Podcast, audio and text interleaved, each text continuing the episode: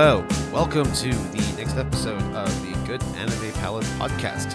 I'm your co-host uh, Will, and on uh, my side I've got my other co-host Jason. How are you doing, buddy? I'm doing fine. This is episode nine, yeah? Yeah, Yeah. Oh, man, lots and lots of episodes, but so much more shit that we want to keep talking about. So, hopefully, we'll be able to bring you uh, some insightful uh, details and information about uh, today's topic. But as always, we're going to be starting off with uh, a couple of things, um, most namely stuff that we have watched, and in some cases, like me, haven't watched because I've been so goddamn busy the last couple of weeks. Yeah, well, I have not been that busy, Yeah, basically. so I, I figured, like, you know, with the time you have now, you've probably been able to, to read and watch uh, a couple of good things. Some of the stuff that I do know of, but I haven't got around to checking out. Hopefully, you know, when things die down a little bit over the next week or two, I'm able to actually start picking up some of the animes. Like, I haven't actually been watching much of the seasonal stuff. So, no Tokyo Revengers, no Higehiro, no 86 VV. It's uh, it's been pretty tough for me. But, like, just other than that, how, how have you been doing, man? Like, just in general, like, non anime wise. I'm tired. Yeah, I'm- you're I'm- tired. I'm actually very tired. Uh, it's well, I mean, like, what else am I gonna do, right? Like, work is work, life is life, uh, and you know, we gotta keep the ball rolling when it comes to doing the good anime palette I podcast. mean, we had a lot of sake and sushi last night. Surprisingly, like the amount of sake we drank, though, like neither of us have like a hangover or like No. are dying. We were just, just, I mean, just tired, right? Think just comes with age. I'm, yeah, God. Yeah, about, yeah, I'm, I'm not young. We're no spring chickens. No. All right. What are we, like, winter? We're we're like the hens that uh, you know once they finish laying their eggs, they're useless, so we get culled. Oh, jeez. Fuck. That's so dark. We turn into chicken nuggets, is what it is, Actually, right? the, the the proper the, the, the proper term for those hens uh, for commercials are called stewing hens because of how old the meat is. You don't let so then they it. stew yeah you use them to make broths and and, and uh, stocks. or chicken nuggets. No, because the meat would mm, eh, maybe. Don't get any ideas though. Don't don't mince us. No, up. don't. We, have talked about you This is not starving Yeah, anonymous. we, we, we that's that's a whole different episode. Check out episode eight if you want to hear about human nuggets. Uh, anyways, so to get cracking on with today's episode, uh, I think we should probably go over some of the stuff that um, you've been watching. I can't really say much, but I'm more than happy to weigh in on the stuff you've yeah, been yeah, yeah. You should you should weigh in on some of the this stuff. Uh, so we didn't watch a lot of group stuff because Will, you've been busy, which is fine, which is understandable, really, given the situation. Well, right? we did watch one group thing, but this is more for research for today's topic. So no, and also some for next. yeah. Yeah, So uh, okay, kind of lied. I did watch stuff, but not that not stuff that I could talk about right now. yes. So I watched a bunch of seasonal stuff, and I watched some backlog stuff as well, and read some manga. Right. So what you want to start off with? The manga, the anime? Uh, let's start with the anime. Right. The animus. So which one do you want to go over first? Because I think you have a couple. Yeah. Uh, let's start with uh, the combatants will be dispatched. That one's airing this season, right? Yes, and it is streaming on Funimation.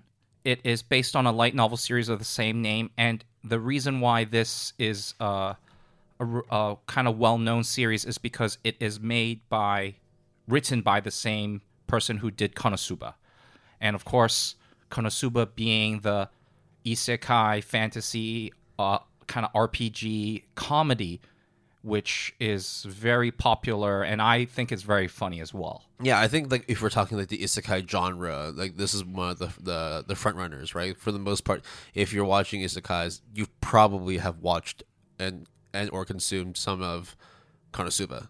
Like I've watched one or two episodes. Like you just have to know Konosuba the name. yeah. So Combatants Will Be Dispatched is similar in that the main character get transported to another universe, but it isn't through dying. It is through teleportation. And this male main character's name, Agent Number Six, his just name is Six, as in the number, and he is joined by Alice, who is a lolly robot. And it turns out that this is also in a world where demons and humans fight, and demons have been winning a lot, and they need to turn the tide of battle. And what that is, it's it's comedic because it turns out that the way that they have been losing is because they their strategy is very honor bound and very straightforward. So, for example, they would just rush in formation towards the enemy and just die. But uh, you know, uh, Agent Six, who is part of this evil organization from another world where they dominate, they're like, we need to dominate more worlds. So let's let's just go to new worlds and dominate them.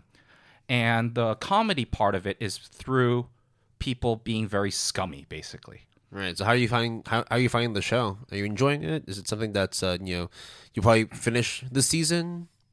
It's kind of funny, but it's definitely not as good as Konosuba, 100%. But are there like you know after watching it like is it clear that you're watching something that's written by the author of Konosuba? There are a lot of similar traits, yes, but I would say that this is the lesser version of his work. Konosuba obviously being the better one. Yeah. Okay. Uh, it's pretty funny having a little lolly girl carry a shotgun and just murder people. Um, and then it's also interesting how like the two of them are basically just really scummy, or they do things that people question their ethics or morality, and they're like, "Dude, do you want results or not? This is how we do things." It's just like, oh, let's hit their food supply so then they have to retreat because they can't survive. And then they're like, no, we can't do that. We have to go in through the front gates. We have to we have to kill them through through that way. That's how we do things. So it's kind of like that dichotomy basically. And it's just worrying about like booze, women, money, m- mainly money to be honest, and some violence, yeah. Right. Recommend or Soft recommend, I would say. right. Okay. Now this next show that you've been watching, I think you you you briefly mentioned it before. Maybe like I think you were like one or maybe part of the way through episode one, um, but then you had more time to to watch it and flesh it out. Um, did you want to talk about Super Cub? Oh yeah. Uh, so another show airing this season that I watched a first episode long ago was Super Cub, which is about.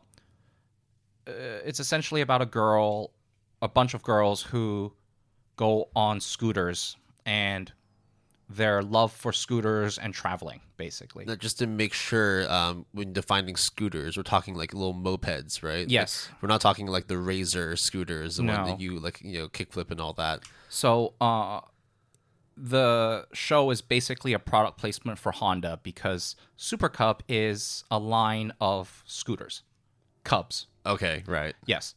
Uh, as I, I think the first episode I said it was really colorful, really cute and comfy and fluffy. And I have to say, after watching almost up to date, that it is probably the most Dandere show I have ever seen. It is really, it's nice. It's really nice. And it's very quiet. It's essentially, you know, the quiet unassuming anime in the corner, but when you watch it, it's actually pretty good. So, uh, yeah. I don't think there really is anything else to say. It's streaming on Funimation.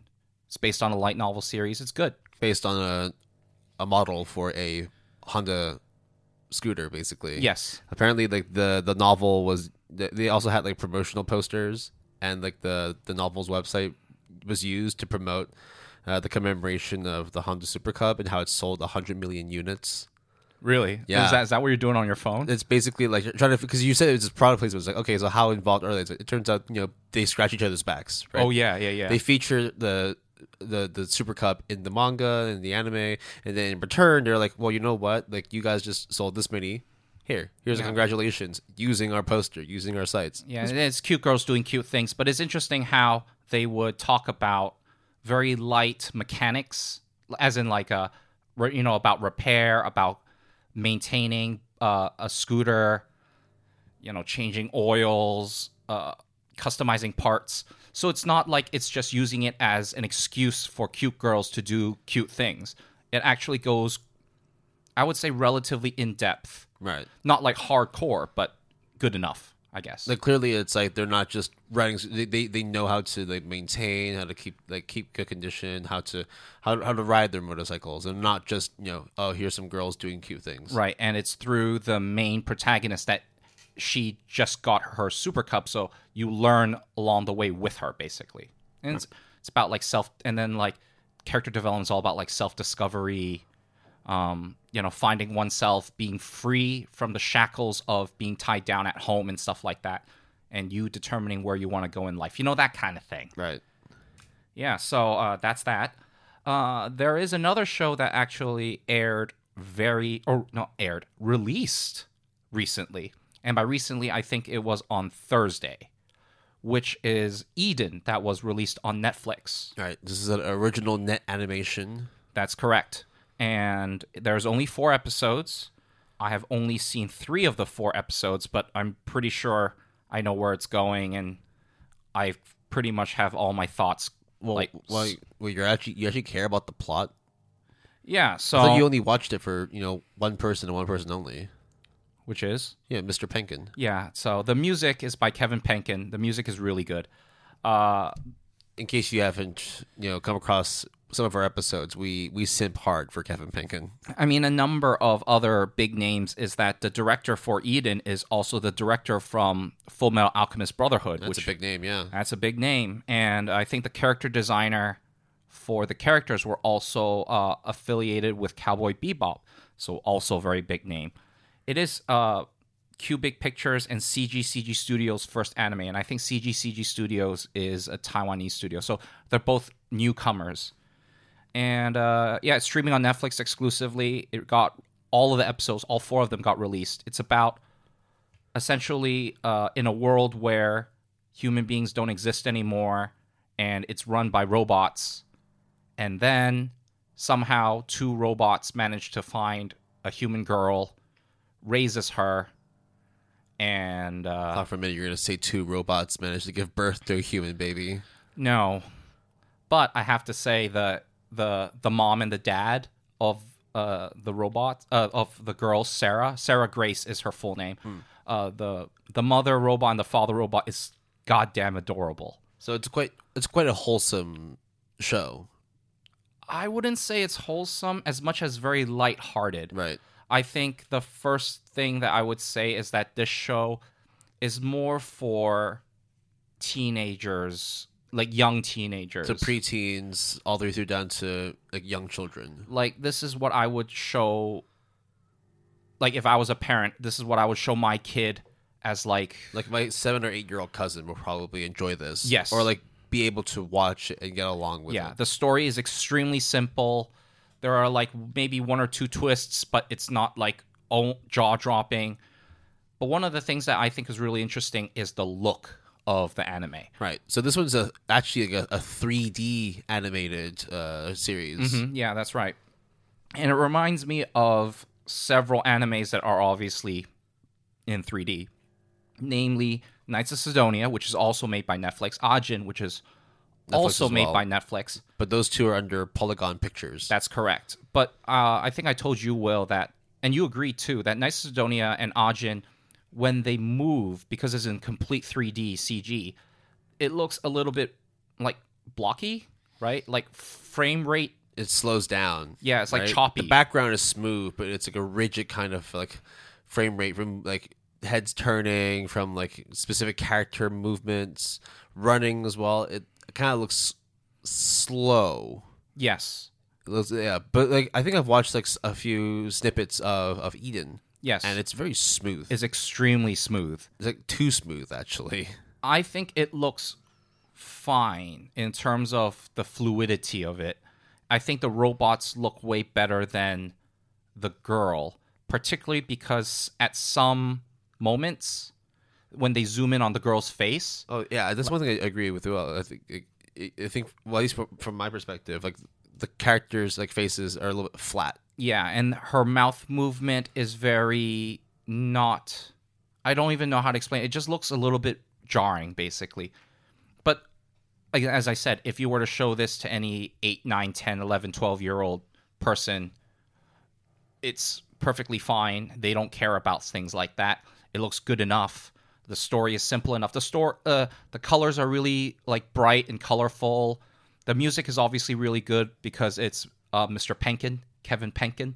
Uh, If you don't remember the name, we'll just say we'll, we'll just name drop Kevin Penkin for every episode moving forward. No, I don't think we should. We'll just watch every show. Then it, oh, no, no, never mind. Yeah, that's what I would do. That's what we should do, really. That means you need to watch Made in Abyss Yes. again. I don't know. No. No. No. No.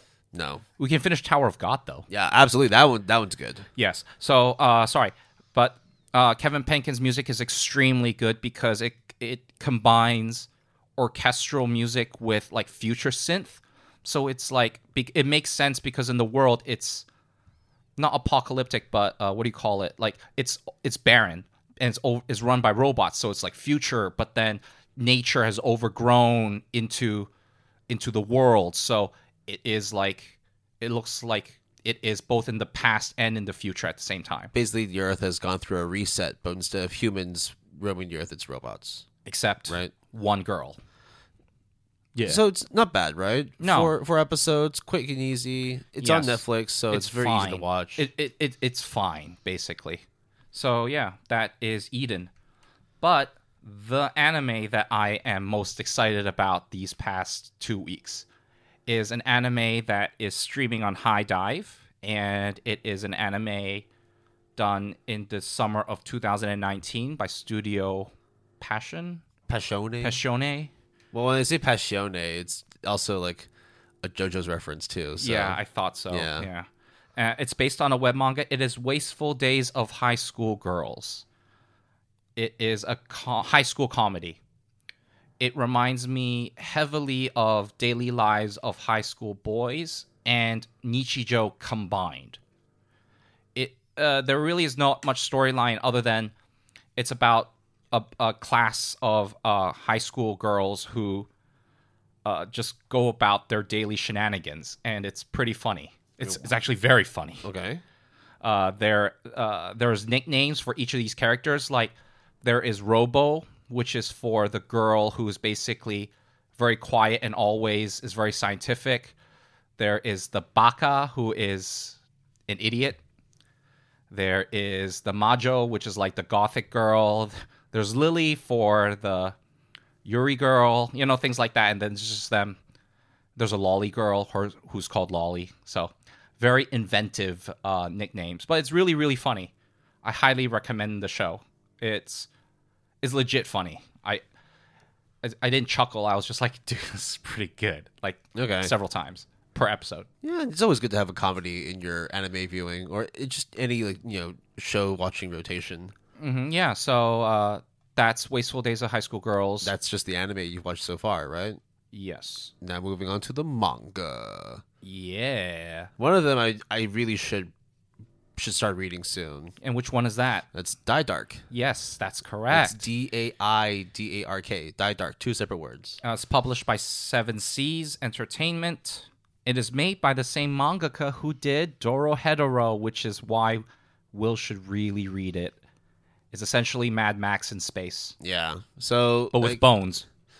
Yeah, I, I think like what you said, it's it's a similar kind of premise. Like it's not exact, it's not like for like, but like in terms of like dark and wacky and like ridiculous to the point where it becomes funny, but also like adrenaline junkie kind of like enjoyment, right? Yeah, and the the humor is extremely stupid, but in a way that it is Hey, meatballs, right? yeah, meatball subs, dude. Meatball subs for life. Also, uh, manju buns. Yeah, That's their that's manju buns is their food because in Dora Dorohedoro it's all about gyozas. In Dai Dark it's about manju buns. yeah. In in in um in Dorohedoro, it's it's uh those right. It's it's gyozas, pies, and mushrooms. Oh yeah, pies. I forgot about the, Pie- pies. Don't forget the pies. Don't dude. forget the pies. and the mushrooms. Oh man, so many mushrooms. right. And then when you find out where the mushrooms come from, it's like, ooh. But I think that's the thing, right? It's like the the connections between the two. It's like there are like references between the two, but at the same time, it's it's it, it still very much holds itself as like its own thing, right?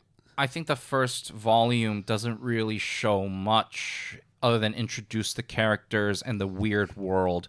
There really isn't like uh, like an overarching plot yet, really. I mean, like when looking at the panels before, I was like, this looks exactly the same as Dorohedoro. So you, It is. You, you know you knew that it was the same mangaka. Exactly. His his his his hi- him Yeah, His Q, style- Q Hayashida, I think. his style is extremely uh distinctive. So it's very obvious that it's like I I saw like the cover and the co- first couple of pages, and I was just like, Sorry, it's a she. it is a she. Yeah, Oh snap! My bad. it's a woman. Okay, Sorry about that. that is a woman. That's a picture of a woman. Yep. So yeah, Dorohedoro and Dai Dark. She's uh she's really talented, and I think Dai Dark is a is another hit if you like Dorohedoro. I mean, I, I fucking love Dorohedoro, so I'm pretty sure I'm going to be checking out Dai Dark soon. Yeah. Okay. The other manga. I mean, I've been reading a, sh- a shit ton of mangas all the time, but I think the the last thing that I would mention in terms of the manga stuff is After the Rain. So I would say in the past couple of episodes, I have been on a tear in terms of age gap romance. It started with both of us with Higehiro, and then I watched Koikimo and hated it. Uh, you liked uh, Higehiro a little bit, Yeah, I was okay with it. and I liked. I think I liked it way more than you did, but it's it's it's good enough, right? And then Koikimo, I think, is was like utter trash. And then I mentioned after my impressions of Koikimo that there was another age gap romance called After the Rain, which is also an anime done by Wit Studios in 2019, something like that. I forgot. And uh, the manga is obviously finished, and there is ten volumes of it, and Kodansha has a five volume two in one omnibus, and I read all of it. I have to say though, I've heard before reading after or watching After the Rain that this is the age gap romance. If there is one, this is like the best. And I have to say that it is extremely good. I gave it, in my opinion, a 9 out of 10, 4.5 stars out of 5. I mean, right off the bat, when you say you were reading it, it's like it's rare that you immediately say, "Yep, this is going to be a nine out of ten, possibly more." But Yeah. like you're probably gonna stick with a nine, and that's it. It, stuck the landing, right? It was oh, nine. it, it yeah. definitely stuck the landing. I would say it's almost like a 9.5, but more 9 than a 10. Yeah. I uh, Hey, dude, nine's a fantastic number. It's a fantastic number. It's 3 times 3.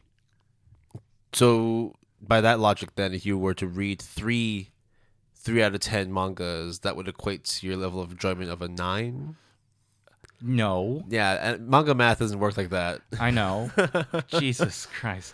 Yeah, but okay, so it's just it's just really good. I, I I can't really say much other than it's age it's an age gap romance. It stars a a track team ace Tachibana who gets injured and uh I think she she uh tore her Achilles tendon. And then she had to recover but then she decided not to go back to track and field and decided to then spend her days working at a family restaurant where the manager of the family restaurant is a 40 something year old divorcee with a son. And it is basically the relationship between main relationship between her and him. And by proxy some of the relationships between all the other people working at this family restaurant and it talks about Tachibana's past Tachibana's uh, track and field uh, team, including some of her friends and her struggle. And uh, the ending is rather interesting because it is not what I thought the ending would be. And I think a lot of people are very unhappy about the ending. But at the same time, I thought that the ending was very beautiful. And I feel that the ending is extremely also realistic. And it's also really well paced and really well done. So I'm of the opposite camp in thinking that the ending is actually really good.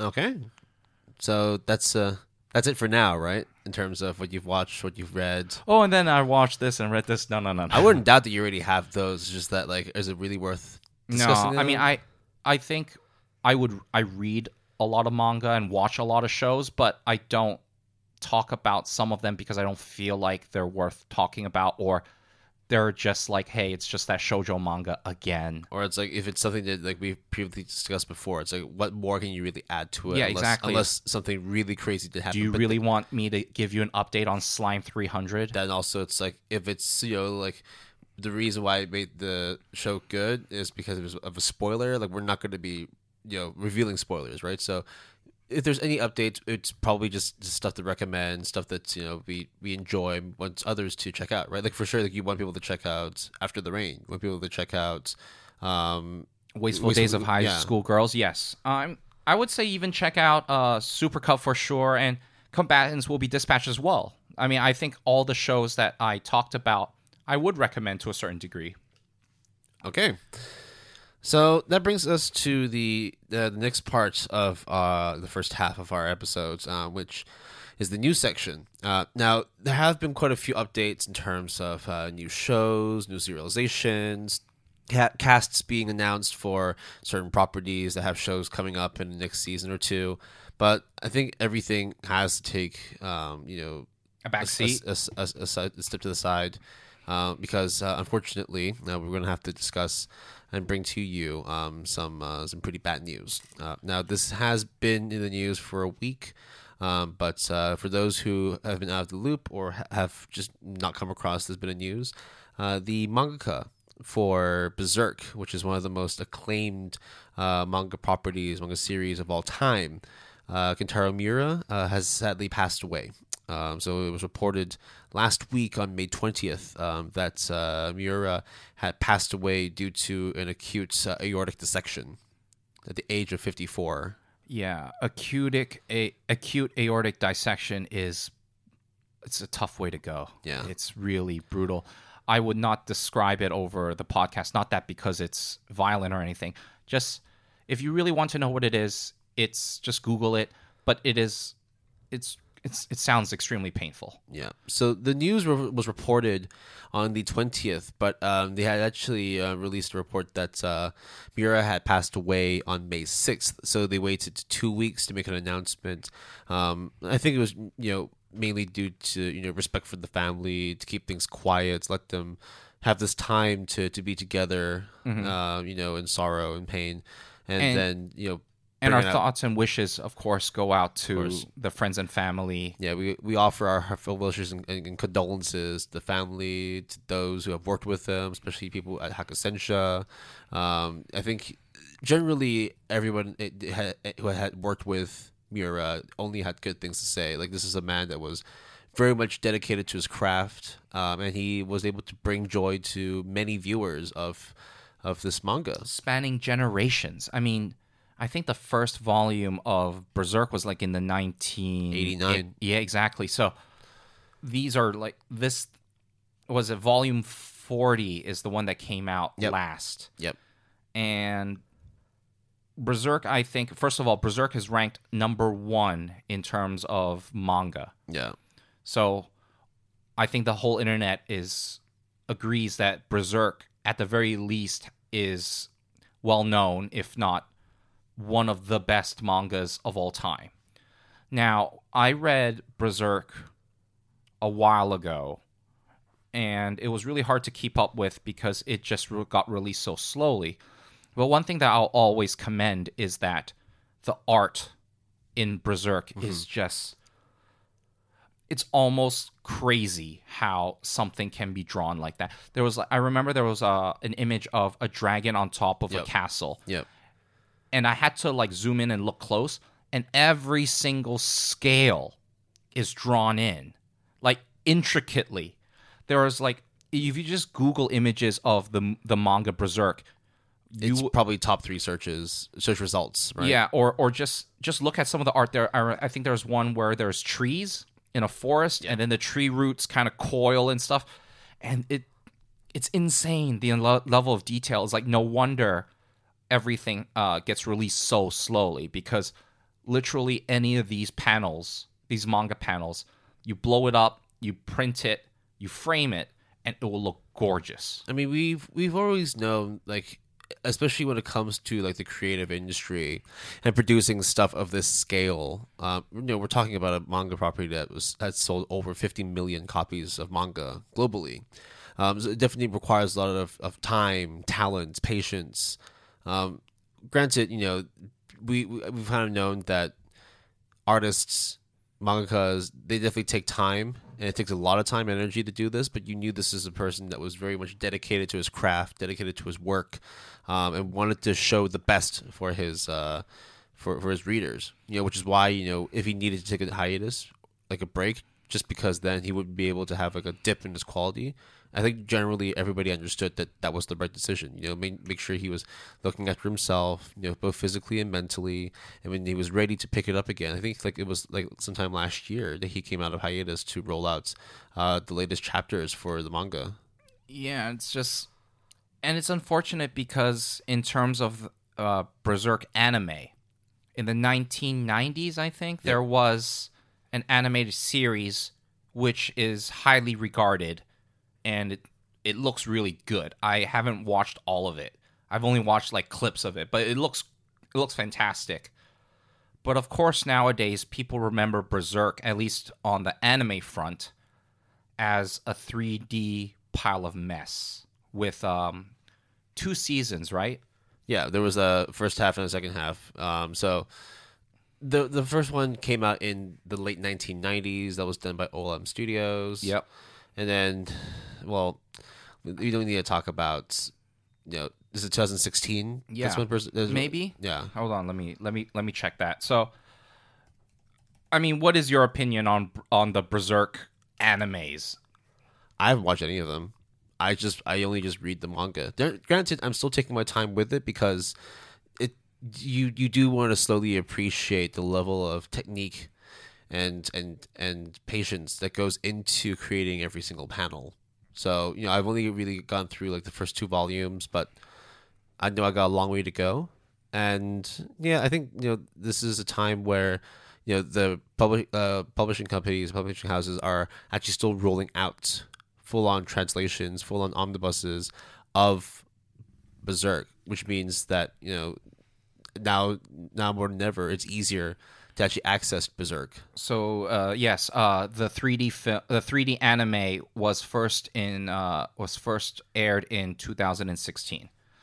So, but everyone kind of really hates it. I think it's really bad as well. The 3D in it, and it's kind of almost a slap in the face to something as great as the manga.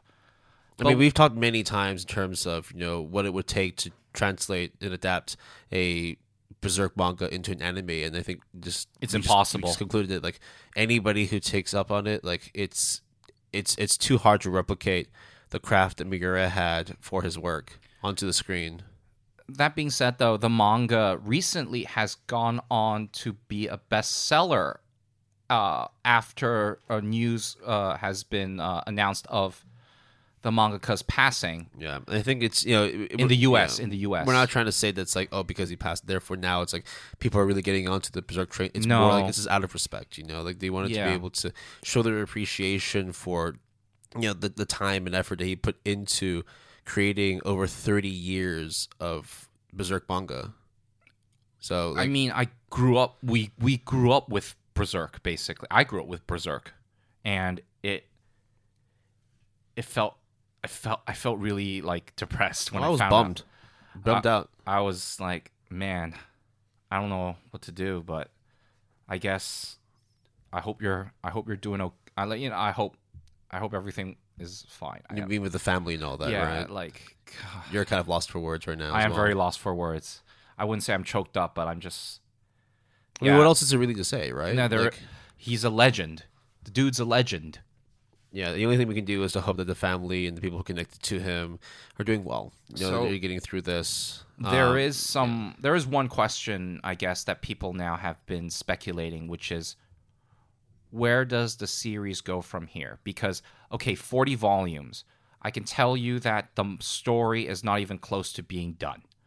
The question then becomes, do you let just just just end it here, knowing that there is no end, or do you find someone who like the assistant maybe or is there a blueprint? Is there like all of these questions? Because for example high school of the dead is a anime that i really enjoy and it is not continued it's discontinued or or stopped in the manga because the author passed away. And the artist is like i'm not going to do it without the author and in respect of of the author we're just to stop high school of the dead prematurely what do you think berserk uh, the fate of berserk the manga would I I don't see it being any different. I think out of respect, you know, this is Miura's legacy, right? Their work, their craft. It would be insulting if they were to pass over his property to someone else to complete because you would never be able to replicate the vision and you know the wishes of Miura. So I think you know it's done. Leave it as is. I mean, there are so many shows, so many mangas that are like still on hiatus, right? Like for example, like Hunter x Hunter, right? That one's been on hiatus for forever. The, the manga is alive, don't worry, but like it's been on hiatus for over three years now. We also have, for example, like Vagabond, Real, you know, the guy who did Slam Dunk. Slam dunk, yeah. Like Vagabond's been on hiatus for for for ever. Yeah, it does have somewhat of a conclusive ending, but like I don't think like the story ends there. Like the manga mentioned that like if he had the determination and you know like a fresh mind, then he would go back to working on it. But he's working on other things, right? Real is something that he was also working on. He had to hiatus that as well. And in the end, he only recently got back onto it. I mean, like even the One Punch web comic, that one's you know a slight hiatus too. So I think generally, like it's it's not one of those things where you kind of you know play around with freely. You know, like this these kind of works have been like years, even decades in the making, and the last thing you want is to have someone else take over the helm and apply their creative vision onto something that might stray away from what you intentionally wanted to do for your property. Yeah. Okay. Yeah. I, I was just throwing the question out there to to take have your take on it, but I also agree that you would always, if if right, it were to be continued, you would always be in the shadow, and it's just no. Everyone's going to compare you. Uh, you probably won't be able to replicate it to the quality that it is portrayed as or expected by everyone. There's just no good resolution that can come out of all this. I feel, you know, and I mean, similar is okay. It's not even close to the same thing, but it's like Boruto and Naruto. Boruto is continued by the assistant, I think, right? One of the assistants, and uh, or like someone affiliated that worked on Naruto, and it's just very obvious that Boruto is not as good as Naruto. So, using that as an example, and there, I think there was a bunch of examples that are similar. It's just why would you want to continue something when you have such high when people have such high expectations and you'll always be in the shadow of the original creator so yeah i i, I get the i get i get the the the the sentiment basically I mean, to be fair, imagine like you're part of the publishing company that publishes, like you you work with Hakusensha, right? Like you and you're responsible for publishing and putting out the Berserk manga. Like it would just feel weird, right? To have been working with Miura-san for all these years and then all of a sudden change hands and oh berserk's being done by someone else now. Okay. Like i don't think anybody would be in the right mind and headspace to want to develop that. Not to say that like berserk doesn't d- doesn't deserve a conclusive ending. I think it's just you know out of respect and to maintain that part of the legacy right? You you would want to leave it as is. Yeah. So i think that concludes what we like think. if if anything, right? Like with the hiatus that Miura was on, like we knew that he was well, he wasn't the healthiest of people, but that's because of his crazy work schedule. Like mangakas, they they run a tight ship. I mean, do we want to talk about the afterwards? Um, well, no, I think w- w- it's it's already enough of a downer. I don't think we need to go that, that much for the. I think the main thing is we want to basically reflect on, you know, the work that he's done and hope that in the end, you know, this is this is all not for nothing, right? He's he's built up such a big name for himself. He has a he has good stead within the manga community, and we can only wish the family, you know, our condolences. Yeah. Hopefully that they get through this. And you should read Berserk. Yeah. Basically, you need to read Berserk. Not you don't. You don't need to. We're not forcing you. I mean, but you over really the past should. couple of years, they've been updating and releasing omnibuses for Berserk. You know, we be able to get your hands on the manga now is is easier than ever. I think you know uh, it's definitely something that it's it's it's a work of art. It, it's definitely a work of art. It's a classic in the in the manga space, and it will forever be a classic. I feel it is that important in the manga industry. Yeah, just to appreciate the art alone, that's already like well worth your time. Yeah. So Okay, then I guess that's the end of the news. Yeah, Jesus. We didn't want to, you know, bring this, but like, it's it. We we just wanted to pay our respects. yeah it's it's extremely you know unf- saddening you know that such that's something like this is to Yeah. happen but The world has lost a bright star, but you know the, the reason why it, it pains us to talk about this is because you know he's brought this much joy to everybody, right? yeah and it, it had a, a huge impact on like my up my manga upbringing i guess Like it's know? really hard to say goodbye when Yeah, like things I- are, when I- things are good. I struggled so hard, like even now to think of the words. It's not like I'm stuttering because I don't know what to say. It's just more, actually, scratch that. I definitely don't know what to say. I Yeah. just I lost for words really. yeah. So um, but uh, I guess anime and manga lives on. Yeah, and no matter what, you know, the people who are part of these companies, part of this this this network, part of the the culture, you know, will continue to carry on his name, you know, Yeah. like far and wide. And so, look, get your hands on a volume of Berserk, and just appreciate the work that he put into it over the past thirty two years. Yeah, I would say even try to get your hands on the physical omnibus because it's huge. Yeah. it's huge, but it's also just the reason why it's so huge is because it should it you should just marvel at the art when it's that big. You know, it's just it's good. have some fun. Just enjoy it. Enjoy it for what it is. So yeah, that brings up you know the the rest of our you know first half of the episode. We're gonna take a quick break. We're gonna come back uh, and we're gonna be going into a, a slightly different kind of episode today. But nonetheless, you know we hope that you'll be able to enjoy it. So we'll catch you in a few minutes. Get some water. Maybe catch a little bit of break, and we'll catch you soon. Peace.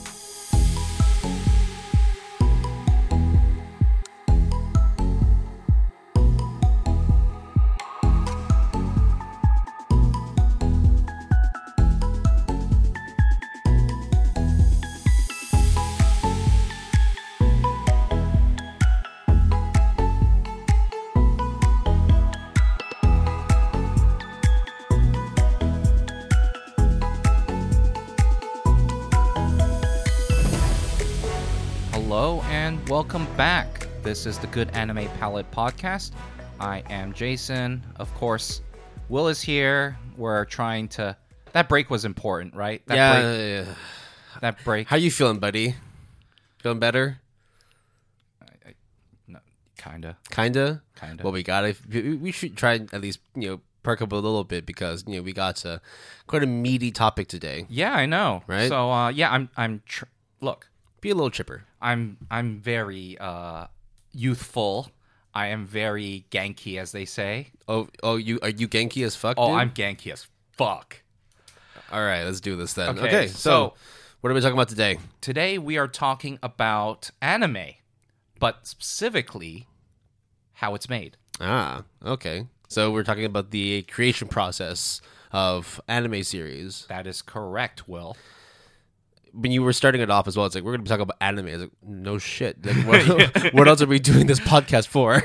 Hey, you see, don't don't we feel a lot more youthful and lively and energetic right now? Yeah. So that's the thing, right? is We, we we watched a lot of anime, read a lot of manga, but you know, we never really have much of uh, an insight into the whole process that goes behind the scenes when it comes to actually making anime, right? You know, we we, we throw out these huge names, right? Like like the different studios like Sansaru, Mappa, Wit, A1, Cloverworks, uh, Trigger, Kyoto Animation, Kyoto Animation. uh, OLM yeah. uh, Polygon Pictures. okay. Uh, Passione. Uh, Studio Pierrot? oh, fuck you. okay, and no, and TMS Entertainment. There's another one. too. Okay. yeah. I mean, there's there's plenty of so many, so many, and they're all you know, different shapes and sizes as well, right? We're talking like some that have hundreds, even thousands of uh, employees. Some that you know would be able to work with like subcontractors outside of Japan. Some of them are literal like tight and close knit studios that maybe only have a handful, like you know, a few dozen people working across all different departments, but they all work together to serve one purpose, which is to create an adaptation of a anime series. Right. And I think similarly, a lot of people who consume anime and manga don't really actually know the intricacies that uh, they probably know it. It's somewhat difficult. They probably know it involves a lot of people of varying creative and and producing roles. Probably requires a lot of money. Yes, but to actually get into the nitty gritty of how it actually is made step by step, uh, I don't think a lot of people, including ourselves beforehand, uh, knew really. Yeah, you might you might know like certain parts, like maybe the creative process, maybe how to, you know, cast certain members for your anime, um, how to get funding uh, to produce your shows. But generally, like in terms of each individual detail that goes into the whole production of an anime series, you know, hopefully we'll be able to go over this in this episode. Now, full disclaimer, Yeah, exactly. I was gonna. I was we're gonna not do that. we're not experts. You know, neither of us have worked in or like have done any solo productions of an anime series. So you know, our word is literally just a regurgitation of Wikipedia, a few other um. Wait, don't- don't name our people, but- sources. but, with a but you know with, with a few twists of our own as well. You know, Look, we had to do some research, and because we can't get firsthand accounts because we are not animators or mangakas. nor can we you know travel over to Japan and meet with any of the studios, even if we had the opportunity. Yeah, even if we do, why would they speak to us? to be fair though, there was an opportunity to meet with studio.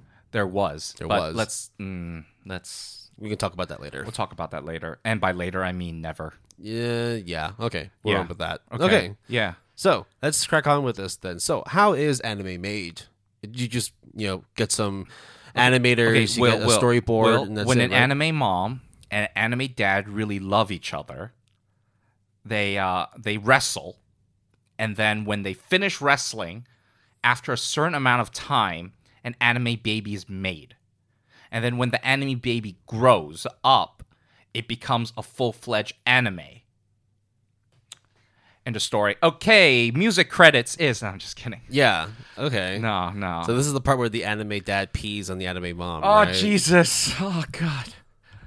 That, that's how. That's how. You, that's how you get No, they kiss. anime. They pregnant. kiss. They oh, hold they kiss, hands. and then through the, through the immaculate con- uh, conception, that's how you have an anime baby. No, I mean like isn't that like a trope in anime where like the girl who is like super embarrassed and doesn't know anything about love, relationships or how sex works, they go like, "Oh my god, they kissed. They're going to have a baby." Or you can't hold hands. You got to get married first. You know how like um, whenever talking about like romances and getting getting down and dirty, like the, the different bases, like first, second, third, and home runs. It's like the, the opposite of some of the stuff that I've been consuming for manga and anime, which is first base is hot and heavy hooking up, followed by kissing, then hand holding, and then home run. And then, and then the home run is um, when you finally open up and talk about your feelings. Oh Jesus! Yeah. No, no, no. Uh, hand holding is when you know it's serious. Yeah. Is, is, is the, is the anime saying? That's what happens in um in, in domestic girlfriends. What happens in Scum's Wish? It's like you know, like when you start actually hand holding and talking about feelings, that's like that's when you know you've made it. That's when you know the real shit is happening. Okay,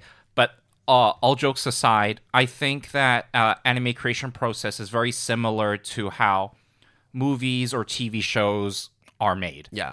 They follow similar processes. So the way that we're going to do this is try to inject as much anime centric or anime and manga centric uh, qualities to the process of how an anime is being made. Because as you might expect, when it comes to creating a live action TV series or even a movie, there are similar, in fact, I would say same stages. Uh, the only other uh, the other disclaimer that I would like to men- mention is time length and also mention about adaptation sources.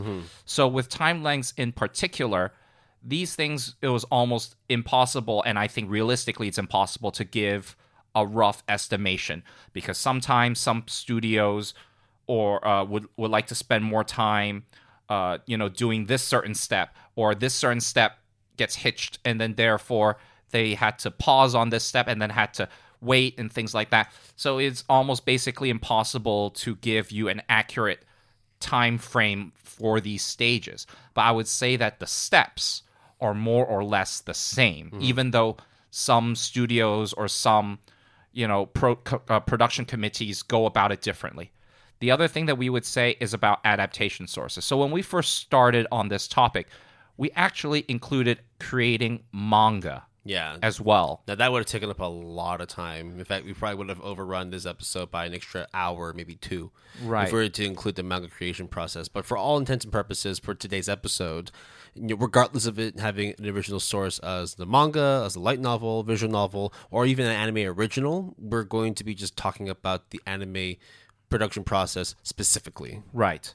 And therefore, uh, the part in which you try to find the adaptation source or create something from scratch for an anime original, we won't touch on too much because, to be honest, that is that each of those mediums have their own separate like Yeah, like for example, like if you were to get a existing manga greenlit, right? Like you have to go through different people to get it processed and then ready for adaptation, as opposed to running with an anime original script and getting that one greenlit. You know, in the end, the process of making the anime itself will be similar, but getting approval to get it adapted, those would be different processes. We'll just eliminate that from the beginning. Right. So the animation creation process uh, can be really split into three broad stages, which is pre-production, production, and post-production.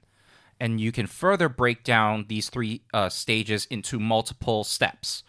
So, as you might expect, pre-production basically is the things that you would do before you produce and make the anime. Yeah, like laying out the foundations, right? If you're making, like, for example, if you're making a type of food, pre production would be getting the ingredients ready. Right. And then production would be actually making the anime. So using Will's uh, and uh, meta analogy, Yeah.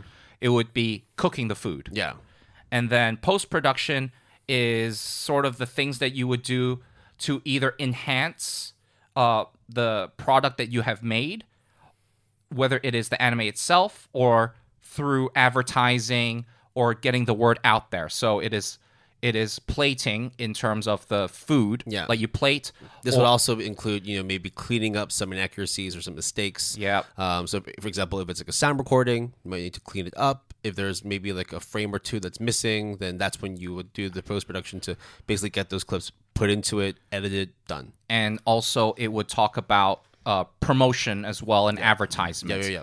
So that's the the the really broad overview, and then now we will get into each of those stages. We will then end with uh, you know some of our thoughts on the industry as a whole during these pr- steps and processes.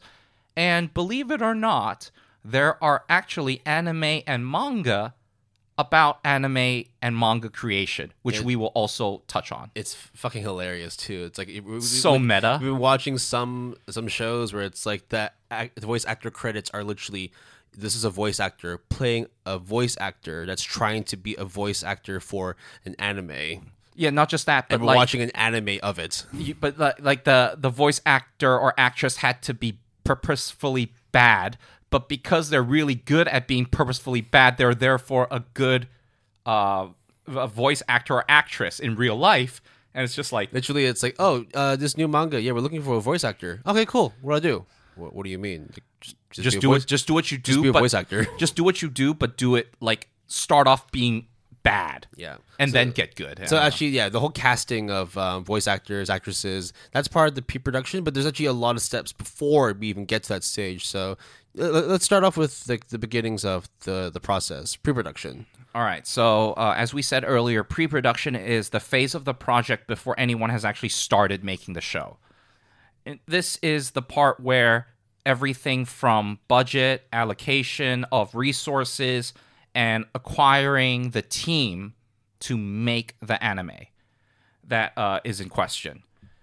And this also comes to uh, the. This is the part where whether it is a pitch for an original anime or trying to pitch for uh, a, a manga or light novel to be adapted into the anime this is where the this starts to sort of convince whoever the producers are that this project is worth adapting into an anime Yeah. Now, pre-production, the length of time needed to address all these issues, get everything prepared, it can vary. It could take several weeks. It could even take several years.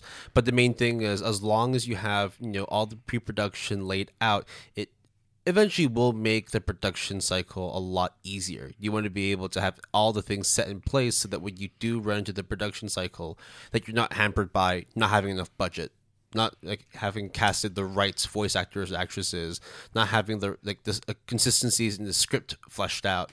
Uh, or having like the directorial, uh, directorial vision um, shared with their your crew. So that's why the pre-production, whilst it's tedious and time-consuming, it is extremely important because without it, the production process will be a mess. Right. And this is the part where I would say, believe it or not, is the most important part for the director. The director is the overarching person that oversees the series as a whole because this is unique to anime to my knowledge sometimes. Actually, no, to TV series is like that too, Yeah. where there's a showrunner and then there's episode directors. And in this case, in anime, there is episode directors and then there is the series or you know overarching main director mm-hmm. and in this point in the process the director is now trying to assemble his team of people that he or she deems uh, appropriate for the role. I also feel that this is another point where there is licensing of story rights that could be talked about royalties you know everything uh, pay salary wages all that is discussed obviously before things start just so that everything is clear from the get-go. And as will has mentioned if this part of the process as tedious as it is is not done correctly then everything kind of snowballs into a huge ass mess later on Like imagine if like you set out the wrong budget and then like the animation team realizes, hey, um, so we were supposed to get like some funding to be able to acquire enough drives to save our stuff, but none of that orders came in. So what's happening? And it's like, oh, okay, um, we'll put an order in, and then your shit's delayed by two weeks, and because of that delay, everything else gets pushed back by two weeks, and then it's a whole domino effect. So you got to be on your shit when it comes to getting everything pre-planned. So the other thing that we want to mention is that at this point, uh, usually there is a studio that would be in charge of creating the anime. You know, so similarly to uh, so basically the long list of studio names that Will mentioned earlier on, uh, right after the break. Those are the studios that you would hear when we say, "Oh, this anime is made by Wit Studio. This anime is made by Kyoto Animation. Is made by Studio Trigger." or Mappa. Of course, you got to mention your boy Mappa Or bones. or Bones. You know, Yeah. so the situation here becomes actually not that straightforward because, for example, in Kyoto Animation's case, there have in-house teams that are in charge of the animation. But even then, you might outsource some of those work to other studios as well. For example, if you need to use 3D CG, right, and you don't have an in-house team that does 3D, you'd have to outsource it, right? You'd have to find another company that will work on as an assistant to your overall project. Maybe not every episode you'll have enough people working on color or you'll have people working on storyboards. So this is when you have to start bringing in other people from other companies. It's not it's not uncommon to see a anime series have two studios accredited for, you know, the work that they're doing. So here's the thing that gets pretty interesting, which is I looked at one of the series that I thought was uh, really well done, which is Ancient Magus Bride. Yeah. Will lo- uh, loves to hear me talk about it all the time, and by that I mean I can't stop talking about it, and Will's just like, okay, Jason. Hurry But up, hurry up. it's made by Wit Studio. It's credited by Wit Studios, but the studio is not the only one that is in charge of making this anime. It turns out, believe it or not, can you guess how many? Did you did you see the, the docket? Can you guess how many other studios were uh you know affiliated with this anime? I'm guessing two. Nope. Am I really far off? Really far off. Six? Really far off. Go ahead. 28. Wow. I have them here. They, oh my god. From backgrounds to CGI to animation editing to finish animation, in between animation, line test photography, special effects, there's a total of 28 anime studios collaborating on the Ancient Magus Bride. But they are definitely in the credits. But the the the big boy, the one with the name, is Wit Studio. So that just goes to show, especially when you look at the credits, like the like the after episode credits, you might notice a lot of names that are not Japanese, that may be uh you know, t- uh Thai or Vietnamese or Korean or Filipino or Filipino Chinese. or Chinese even. So it's just yes, the main studio responsible is the studio, but actually there's a lot of other people that's part of that team. So I just want to reiterate that just because there is one name studio attached to it does not mean they're the only name studio attached to it. Sometimes, like in Kyoto's Animation's case, it's all done in house. Their music, their their directors, they're all they're all part of the Kyoto Animation staff. But even though, even then, some things do maybe do some things do get outsourced. I I don't know for sure. I think it also because it comes down to like the schedules that these studios have, right? I mean, like with studio, um, you know, when you're talking about Ancient Magus Bride, like the anime came out 2017, 2018. That was around the same time when Attack on Titan season two was airing. So Right. you can imagine that's like, look, as big as the studio it could be, or how, however big any studio is, anime series require a lot of hands on deck Right. right? Exactly. if, you, if your whole studio isn't able to source enough people like solo to produce something, you will need to have assistance because in the end, it's like it's, it's not just these production studios. You also have all these other companies that help you to do with licensing, with rights, with distributions, and all that, and they're also working on really tight schedules too. So there's a lot of moving parts, and therefore, if you're not able to do things on your own, you need to bring in backup. I also feel like this is at the point where we have to jump really far into the future of profitability of the anime in question. Now, for example, I think Mugen Train with by Studio ufotable is a good example. As you probably would have known because you are uh, born on this planet at this point, Mugen Train is breaking box office records not only in Asia, but also all over the world and in the US. It is one of the most profitable Japanese films of all time. So you may think to yourself, wow, Studio ufotable is probably earning a lot of money. Or this anime, okay, if we go off Mugen Train a second, I don't know, X anime is doing really well. It's really successful. It's really popular on Reddit and everyone. Everyone's going crazy about it. They should earn a lot of money. Then why is all these studios downsizing, shutting down, and things like that? The reason is because, believe it or not, whenever you look at, in fact, if you look, if you watch the OPs, the openings, the last thing you see, I think right after the director credit, the director credit is the last staff credit. You might see something like so and so production company. Usually, for it would be the name of the anime, and then it would say production company or production committee. Sorry, not company, committee. The reason is because the production committee is the one that funds the project. Hmm. And therefore, they're the ones who reaps the most from the profit. So you might say that, oh, the, the mangaka of Demon Slayer must be like swimming in millions and millions and millions of dollars because Mugen Train is so successful, right? Well, you're not entirely wrong, but you're because she is very successful, the mangaka of Demon Slayer. She is earning a lot of money, but nowhere as near as much as you think compared to the box office uh, results of uh, Mugen Train. You might, yeah. So also this comes into terms and conditions, right? If if you uh, if certain studios ends up, you know, fronting the some of the budget for the anime, they're they they're therefore more privy to having a bigger cut of the profit. But usually, the production committee is the one who funds it, and the production committee is therefore the one who uh, gets the profit they from it. They usually pay a flat rate to the studios to make it. That's it. Because in the end, they're the ones that are heading the financial risk, right? They're the ones who are putting the money on the line. So depending on the property they're working on, I mean, in the case of Demon Slayer, Mugen Train, right? You know, the mangaka they have produced a hit, but at the same time, we also have to remember that Demon Slayer is their first major work. Therefore, technically, they're still a newbie in industry. Therefore, it's not hard for them to negotiate a deal in which they can profit a lot more than the manga. Like you said, though, they still make money, but you can see where most of the money went. Right.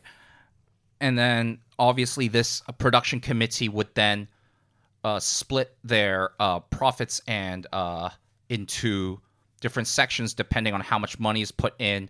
And these uh, production committees are would then split itself into okay, you do av- this is how much we pay for advertising. Oh, you're paying all for advertising. You're paying all for the production costs. You're So paying for all the staff, blah, Right. Blah, blah. You're you're you're you're so then You're in charge of handling sponsorship deals. Exactly. And then therefore be, due to that split, this is how much percentage of the profit you will get. See, breaking that all down does require a lot more research with data that we may or may not have readily available, right? Because this is all like company sensitive information, how much company is paying its staff, how much money it's allocating towards marketing and advertising. But generally, this is the step where like you you start to figure out you know the intricacies that go into anime production. It's not just actually making the anime itself; it's also having the right to make money off of it, the right to distribute it, and also the rights to own any IPs or any details of said series of said property. I mean, Will, have you ever seen an anime broadcasted in Japan? Yeah, I have. Have you noticed that right after the opening, there's always that usually it's a woman I remember. Exactly. And then they say like the sponsor. Yeah. Any products. Yes. Yeah. So that is obviously absent in uh, streaming sites. But in Japan, they have sponsors. And those sponsor clips usually take around 30 to maybe even 45 seconds because sometimes if it's a large production, they're going to have a lot of sponsors. Exactly. So that is something that you will not see on Netflix, for example. You don't really see it much in American TV, uh, except sometimes, except if you're watching like a sports broadcast, you'll be like, this and this so and so broadcast was brought to you by Miller Lites. Or No, no, no, like- don't- yeah, yeah, yeah, yeah. don't- yeah, okay. But it's But like, yes. but it's like something like that, right? Like Yeah. you, you will have people that talk about, um, you know, sponsorship, uh, sponsors for specific productions. You would definitely see it in Japan. You don't see it in Netflix, but that's because a lot of stuff is behind the scenes. And here's the part where people think that studios actually get all of the budget for the animation, for the anime. And actually, that is not true. To our to Far- my surprise, from it, really. To my surprise, actually, it seems that I would say thirty to fifty percent of the budget can be okay, can be i- attributed to broadcasting rights, especially taking a certain TV slot during the time of week and the time of day. And it is surprisingly high. You know, it's similar to American TV where like, you know, the prime time uh slot is to put in a show at that slot would cost a lot. Yeah, as opposed to like if you're watching like daytime dramas, those productions aren't very heavy because you know it doesn't cost you that much to broadcast your show during those times. So I managed to get a sort of third party account where this person claims that around 50 million yen is needed for a late night time slot across five to seven broadcast channels or stations for a 52 episode series. Now, for context, 50 million yen is roughly half a million US dollars, 500,000 US dollars. Yeah, and so another example is that Fullmetal Alchemist, which had a 6 p.m. Saturday slot in Japan at the time, which is pretty prime time, I would say, and, and on the weekend, has a total budget of 500 million yen before additional costs. So just securing that time slot alone was half a billion yen. No, no, no. no. Um, it like the budget of everything. Right. So it wasn't just the broadcasting rights, but everything before they even start And this is the original FMA, right? Brotherhood. Oh no, no, it's original FMA. It's not even Brotherhood. Yeah. 2001, 2002, something like that, early 2000s. So, long story short, it's wicked expensive. Wicked. Wicked. Right. Okay. Well, let's say you got all the budgeting in place. You- You've got your sponsorship uh, contracts all written out. You have your advertising planned out. What's But next? Would We're you- not even done with the pre-production because what about character designs? What the hell's about going to be writing the storyboard? Who the hell's going to be doing all the animations? Who's going to be doing all the voice? We haven't. We don't have a. We don't have a team yet, do we? Yeah. Well, Now we need to assemble one. Yeah, so uh, the director assembles one, as we said. So let's assume, for argument's sake, Will, that uh, the whole team is assembled. Everyone is been chosen. They all accepted. Everyone signed contracts. Everyone is good to go. Before the production phase even starts, there is character designs, concept art. There is, uh, you know, it, it's it's extremely important because, as you might expect, when it is an anime original, it's very easy to understand why character design is important because you literally have to create it from scratch and out of thin air. Now, when there is an adaptation, and let's say for argument's sake, let's try to use manga as the adaptation source for most of the explanation going forward because Let's just, say let's say X Family is getting an adaptation. It probably will be, but let's just say uh, no, Spy X Family will get let's say let's say we're adapting it right now. okay, let's adapt it right now. Will and Jason is financing Spy X Family coming to you disclaimer: soon. We're not actually doing this. yeah. Disclaimer: We do not actually have. But we would love to be a part of the production process. Hey, if um, uh, jump, jump, Yeah. jump plus, Yeah. jump plus staff, if you want to create a Spy X Family adaptation of an anime, Call us, baby. you just call us. I will get the money somehow. I don't know how, but I will get it to you. Just So let's let's go back onto the whole character design part, right? right, yeah. Why is it so important? I mean, like if you have a manga, right? Like you already have the characters in place. You already have drawings from the animes. I mean, from the manga. So why not just copy it like for like? Well, you are both right and wrong at the same time. You're right in that, yeah, for example, the way the character looks is the way the character looks. And in the manga and in the anime, it's it should look the same. It should not look that different. You're right.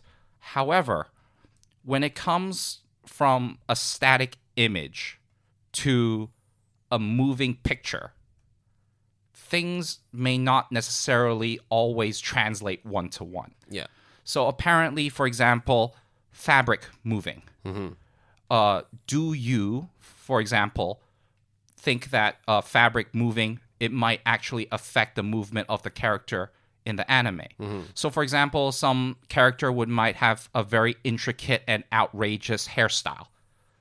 How So would the- their how would their heads move? how would their heads move? Like does it is it static?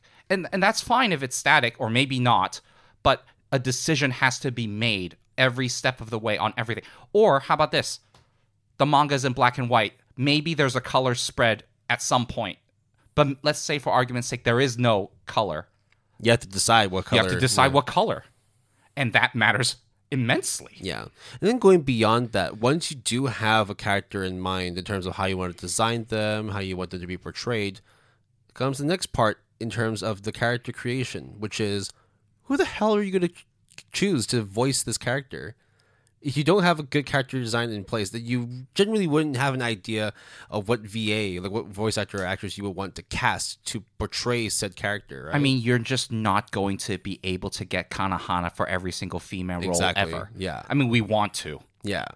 Be, be- to be fair, like the whole casting of um, VAs, that would also be part of pre-production. But I think talking about the whole casting process does require a separate episode. So for all intents and purposes, we'll just say that you know we're able to secure the VAs that we needed. But but uh, Will made a very good point, which is you need to find a VA that is that can be able to express the character accurately and vividly in the eyes of the director, or in some cases the creator as well. Yeah. because the creator of the manga would might have some input, and this could be anywhere from being completely hands off and not know anything, or com- being completely on board every step of the way and being asked for approval for so and so and so and so and so and so as like a yeah, consultant. imagine like you cast someone right, and then halfway through the recording sessions, and you're starting to roll out the anime, after, or it's the director, the overall director comes back and says, "Hmm,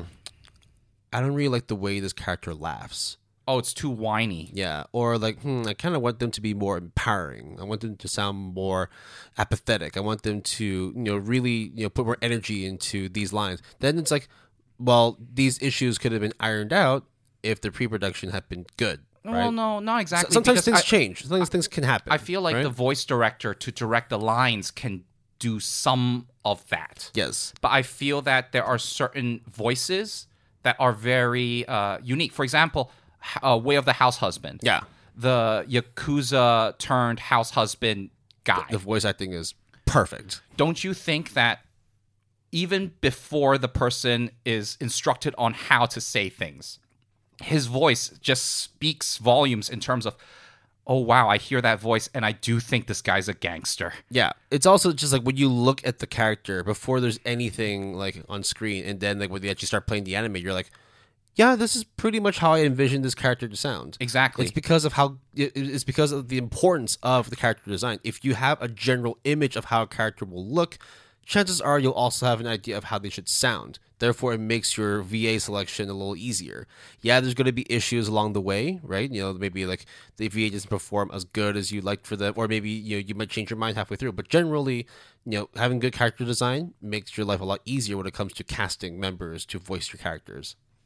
So then, uh, one other thing that we have to talk about in terms of character design is consistency. And we will mention consistency a lot throughout the production and post production phase. But at this point, the I guess the animation director or the chief animation director would be the person who decides uh, corrections to animations that should be made that is close to their character models. And uh, to dis- to explain that, I'm going to use a very obvious but uh, example, which is, oh, you are a robot, so you can move your arms in a very weird way. But if it's a human, you can't move your arms in a certain way. That's just unless that's what you're going for. But if you want like a normal like anime character, their arms cannot move past a certain, you know, axis of rotation or whatever. The chief animation director would be the one to be like that is feasible, that is not feasible. So therefore these sets of actions is applicable to this character given the source material or the circumstances that surrounds it. Yeah. So, Jason, are we finally ready to make our anime? So once the story and everything's been mapped out, character designs have been figured out, Voice actors and actresses have been selected. have been selected, they budgets and approved, outlined. budgets. Sponsors sealed. Are we finally ready to make this anime? Let's produce some motherfucking Fuck anime. yes. So that was all pre-production. Now, the Yeah, can phase, you believe that? That's all pre-production. Second phase, production. The actual producing of said anime, whatever the anime may be. So it's just you just produce the anime, right? You you, you put in the stuff. You tell that guy to do their thing, and then after they're done, you give tell them to give you the work, and then you pass it to that guy, and that guy does the rest. No, no, it's, no, it's, it, right? it's even easier. Like there's a box, right? You put the stuff. what's, in, what's in the box? I don't know. I, I, you don't question the box. You put the stuff in the box, and then it spits out the anime, right? Was this Schrodinger's anime? Yeah, Schrodinger's cat, right? Is it in the box or not? I don't know. What's happening in there? Is it does this anime exist or not? Uh, You won't know until you open it, right? You, you no, you don't open it. Don't open it, okay. Don't, don't open it. Jesus Christ. Well, let's say we actually do open up this box and we see the whole process of producing this anime unfold. Where do we start? We we have all these all these ingredients. We have all these things put in place. How do we go about beginning the production of this anime? So we will then go into the layout, the storyboards, and the animation part. Right. Now, some people, I want to just sort of uh, give uh, sort of uh, what do you call it, like a clarification, which is some people would consider that the character designs and everything that we mentioned as pre-production as part of the production phase. Now, I understand that sentiment because before you even draw something, everything should be ironed out beforehand. So technically, when you start designing and stuff, it counts as the production phase.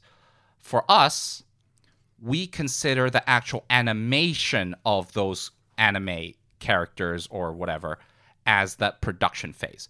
So even though we're not, s- i- i- as I said, some studios consider certain things pre-production, some studios consider things production. In, in our, as we said in our disclaimer, this is just us trying to clarify that for us, at least in this purpose, the production is the moment that everything has ironed out and the anime is being animated and produced. And we start bringing life to these anime characters. Right, because 'Cause character you designs yeah. are just You have the concept. exactly. Right? You have the blueprint in place, but how do they move their heads? How do their lips open and, and shut? How do they move so that when you have the voice actors dubbing these characters, are you matching it to the movement of their mouths, or are you just you know not animating it at all, and then you just like have a have, have a shady mess? Like this is why there's a, a separation between the animation part and the character design part because they're they're two very separate pro- uh, pro- uh, processes.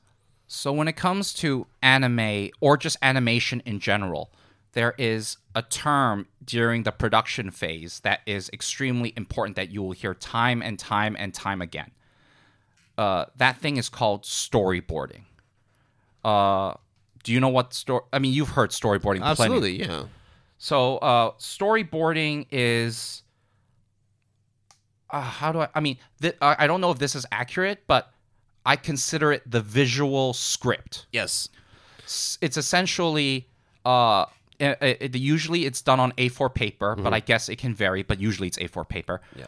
and I've done I've done storyboards before as well when I was doing my film studies class. It's it's a very vital part in laying Oh. out the the vision. Then sure. Uh, Do you mind talking about it? Because like, no, no, no, I'm, I'm not trying to like pawn it off to you, but I think you might be able to speak on it better than in that case. Sure. In a way, it's like being able to visualize the script. Yes. Right. Because because when you're reading words, like, it's not like you're always going to have like stage directions. You're not going to always have pointers in terms of how a character is supposed to express certain things. So, like you like you said, it's the visual representation of a specific part of the script in order for you to flow from scene to scene. Yeah, and to make matters a bit uh, more complicated, with a manga, it's a bit easier because there are panels. Yeah. But let's say if it's a light novel, how do you translate what is written in the words to, into what is seen with the eyes? Yeah. So it, you basically like it helps to set the environment. It helps to set the the stage, and then it also helps to set how the characters are going to interact. Right? Like, is this character going to open up the scene? Is it going just to be an open canvas? Is this character going to be happy, sad? Are they going to be moving? What's happening whilst they're moving? Is there dialogue that's going along with it? So it's basically showing each part of the script and how it's correlated onto the screen, so that when you get to actually designing the the the the, the set, being able to animate the characters, you know how to go from point A to point B, from point B to point C, and so on. Right, so it's going to be very intricately drawn. It's going to have oh, color. no, and no, no, no, to, no, Wait, no. what? Do you what? have- what? Dude, do you realize how much time we actually have to produce this shit? We ain't got that much time. We're not going to talk about Crayola crayons and fucking color pencils. We're not doing any of that crap. It's going to be rough as shit. Exactly. So storyboarding is extremely rough and is usually done by the director because the director is the one that envisions the anime, oversees everything. So everything from uh, the cut, how many frames, to how how the the composition, like oh, do we pan zoom in? Do we pan out? Is this uh do eh, okay? They're in a room for argument's sake. Where are we? Where's the camera angle equivalent of of of the shot? you Yeah. know? Like, are we going to be employing rule of thirds? Are we going to be using this in black and white? How long is this shot going to be for? There's a lot of things you need to do. Where's the blind? Is this blind spot? Yeah. Like the spot where, and then you. Yeah, yeah, yeah, yeah. Yeah. So that's why, like, when it comes to doing storyboards, it's it's it, it's definitely great if things are intricate and detailed, but realistically, you have no time to do that, right? You're you're going through several hundreds of cuts, so if you're able to put together something quickly. Then you're able to pass it over to the next team and get things started next. You, you you really should not be spending too much time trying to make things look detailed. Yeah. Uh, Will mentioned cuts earlier. So cuts refers to a single shot of the camera or the the the, the a eyes, frame, basically, the frame, and how uh an av- But to give you an idea, an average TV anime episode would usually have around three hundred cuts. Yeah. Break that down. Like each yeah, it, that that's why you really have no time. Because that's just for one episode, Yeah. then and you're running like, let's say you go Greenlee for a 24 episode season. Yeah, dude. Well over 6,000 like 6,000 7,000. That's a lot of cuts. I don't think you have time to color and pencil shit in, right? Let's let's be real. The faster you get it done, the better. However, more cuts doesn't necessarily mean it's better Oh, no. quality. It just means that uh, there is more notes and Yeah. more direction. More to run with, right? Yeah. So then there is less ambiguity, I guess, right? right? 'Cause there's like a five second gap, and then the director is like, "Hmm, how am I supposed to tell the animators that between this cut and that cut, characters are going to be doing this or doing that?" you have to be very clear. Like just because it's not well drawn or intricate, you still have to be clear with your instructions on the storyboard. All right. So then now comes the layout process, which is the beginning of art production. In simple terms, developing a layout is about the positioning of the cels that are used in the cut and the background art that will be needed, and is the definitive blueprint of how the final shot will look. And to give people an idea of what cels are, cels are essentially, uh, uh, what was it, Will? Like a, a, a section of drawing. Yeah, pretty much. Yeah. So, So- then so then sometimes there would be the the background and then you would put on top of that like uh you know like Another layer on another top. layer on top. Yeah. So usually when it comes to these kinds of processes, you you you be wor- collaborating with many people, right? You're not just collaborating with the director, you're also collaborating with some producers, you're also talking to the animators who are drawing these layouts. Um, do you, and afterwards that you have to talk about how the composition of these layouts, right? Looking into the background, like oh, how, how big of a building are we going to draw, or like how far away are these mountains going to be? Is this tree placement like, done well? And then like everything that's like coming in from the storyboard is then laid out as as as this process is, right? The layout process, um, so that everything looks clear. You know, you pick out the colors, you pick out the backgrounds, and you make sure that everything is in place so that you set the stage for when you put the characters into the shot, into this frame. Right. Then comes the final most important, I guess, not most important, but the part that everyone is talking about which is the Making- anime part of yeah. animation. Yeah, basically. Yeah. So now comes now comes the animation.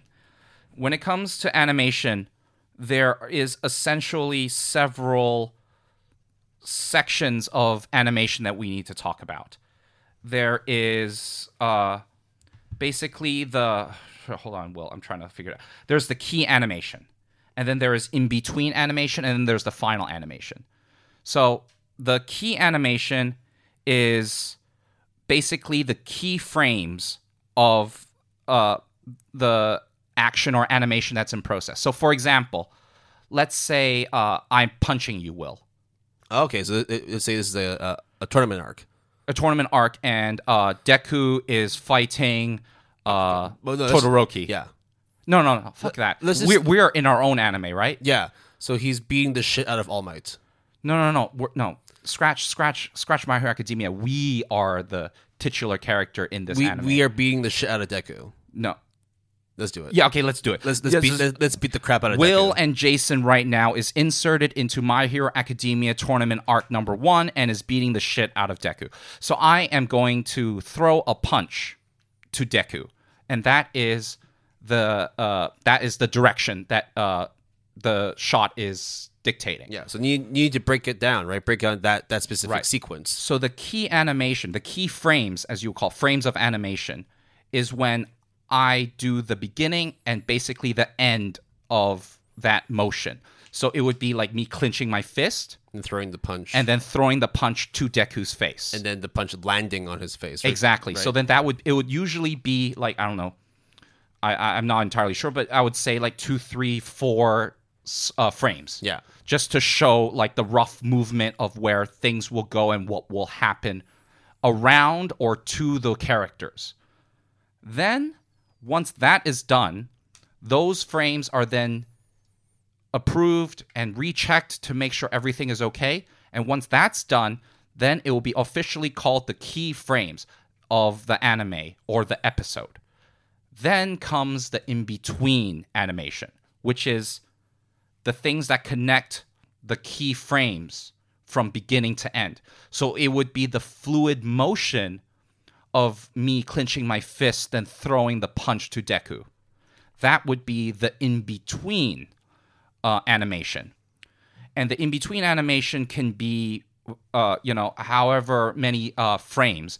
Of course, uh, more frames would be more fluid and more, I guess, intricate. yeah. But it's also like it's not as simple as you clench fist, throw punch, hit Deku, right? It's not like that's basically what the animation. That's what the frames are. But to get from point A to point B, what are you going to add to it, right? Are you going to have Deku's face in the whole the whole time? Are you going to add like lines to make it seem like your hand is moving faster and faster? Are you going to add like explosions and stuff in between there? It's like you need to be able to show what's happening from clenched fist to hit Deku. Right.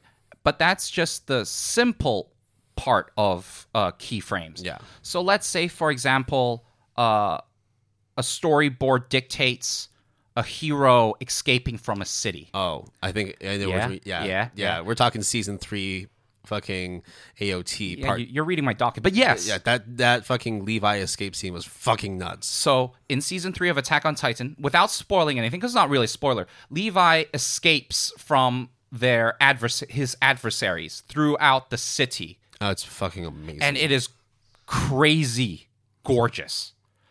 That the storyboard probably is not that intricate. It would just be something like Levi is escaping. Uh, this is what he's doing. he's jumping air. from building to building or something. Here's or a shot of the adversary. This is the adversary closing in. This is him escape. Right. the keyframes would be okay how is he going to escape oh is he jump zooming through an alleyway is he you know jumping here is he getting is he getting like hit is, is he he swinging down like a pendulum? yeah exactly he- all yeah. that so then then the in between once the keyframes have been decided the in between motions of actually making it look animated would then be done then the finishing touches the finishing animation would then be as you said it would be like oh the maybe he gets a scrape here or you know like this this box explodes so you know there's after effects and stuff like that Yeah. yeah it's crazy. But at the same time, it's like once you've done it all and it looks good, the number, the next thing you really need to make sure you keep up with is the consistency, right? Like he just got beat up, so you make sure that for the rest of that scene, he looks beat up. right right He's like there, like that barrel exploded. You better make sure that that barrel's still in the shot. Right. But one thing that I do want to reiterate here, which is that uh, the feeling that Will and I got when we watched the Levi escaping scene, there is actually, believe it or not, a special term for this exact thing. It is called Sakuga. Sakuga, uh, it stands for uh, in uh, Cantonese, Zuohua in uh, uh, Mandarin, Putonghua. So it, it literally means drawing picture. But in the Japanese anime, in terms of animation, Sakuga is the moment where uh, usually it's action based, where it's essentially everything, uh, the animation quality improves dramatically, and then it is a dramatic point, and usually in the in the fight or anything, and it is makes the action look more impactful. Like this is the part where like 1080p becomes 4K. Where Yeah. color saturations are much more noticeable when you actually start seeing more definitions in the frame. So uh, another good example, going by our My Hero Academia, you know, Deku beating up section. Deku fights Todoroki in season one. Yeah. There is a section towards the end of that fight that, if you noticed, all of a sudden everything just looks crazily like fluid, gorgeous, and it's just, it's ju- it's it, it was like a minute ago versus this minute is very different that is Sakuga. And it gives you that feeling of goosebumps, you know, like your heart starts racing. That is Sakuga. And uh, that a lot of people would sometimes even have cult followings for people whose sole job is to create these types of feelings and emotions. And It's uh, the hype. it's the hype, literally. There is also a YouTube video that I would like to, uh, YouTube uh, channel that I would like to push. It's called Hobbs Sakuga, and all this person does is put all these high production animated, All these Sakugas. all these Sakuga moments, and put it with really good music. And you should you should check it out I mean, what's better than hype, right? How about three solid minutes of just nothing but hype? Exactly.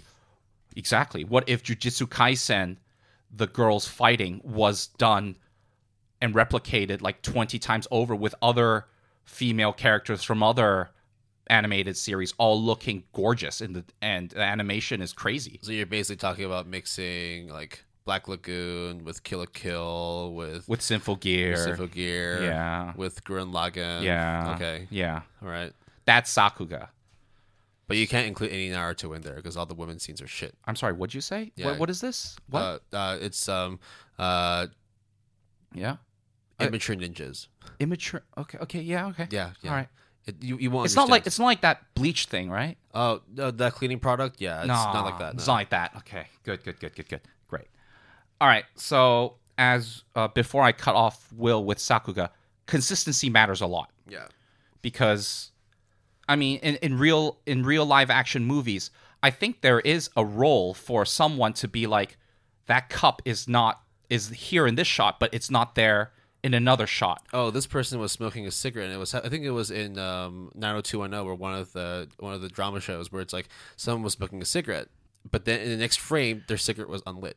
Right. Or this person has his back towards this person, then all of a sudden the next shot that person's back is like it's it's it's it's just Or, inconsistent. or put simply, imagine someone's holding a gun and they're holding it in the right hand, but next scene they're holding it in their left hand. oh yeah, exactly. like yeah. that, Like, right? hey, good Th- those good kinds. call. It's it's it could be as simple as that, but you need to make sure that these things are eliminated because then it's just if you have all these inconsistencies in your show, then it just makes it hard for people to follow. Right? It's like why is this person's hand gestures changing every fucking minute? Why is there a half glass a glass half empty and now completely empty?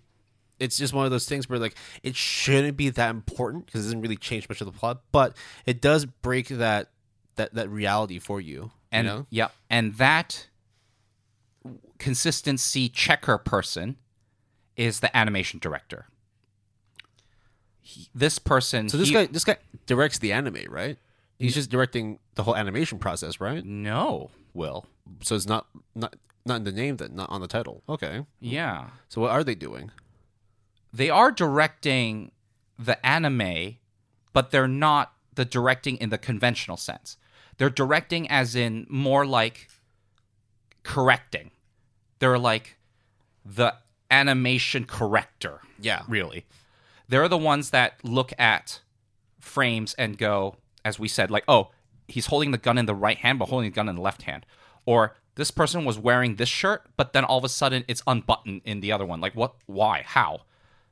Uh, We this need- person was like jumped jumped into a pool of water, but in the next frame they're completely dry. Yeah, Those I mean, I mean that's really extreme, but Yeah. the, that comes that's the basically the job of the animation director. Yes, or this person cannot move like that because he or she is injured, and yeah, sure, it's an anime, but also like, come there on, needs guys, be some realism in there, right? yeah.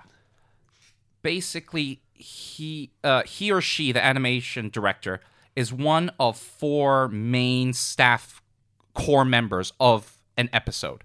There is the screenplay uh, to make sure that you know the uh, the words and the plot is consistent. There is the animation. Uh, there's the episode director who envisions the episode and also oversees that episode. How it connects from one to the next one as well. Exactly. And then coordinates with the actual series director. There is the storyboard person, lead Yeah, storyboard which we talked about visualizing the scripts. Exactly. And then, as we just mentioned, the animation director is the fourth uh, core member of a per episode basis. Right. So with that much of responsibility, you would you say that animation directors are like well respected, well paid? It doesn't. It doesn't sound like an easy job. Oh, hell yeah. It is wicked hard. I, I said wicked again. Got it. Because the whole point of your job is to make sure things look good, and also there are no mistakes. This Like, is also. you're you're basically proofreading an anime. and this is also the part where I think is extremely uh, stressful for the episode. but also underrated, right? I don't think I, I th- I think as far as things go, like people don't really know all that much about what an animation director does. It's like you're just making sure things are fine, right? You're just making sure the guy knows his left hand from his right hand, blah blah blah. That should be easy stuff, right? I think it's one of those things where when it is unnoticeable, that's when you know you did a good job.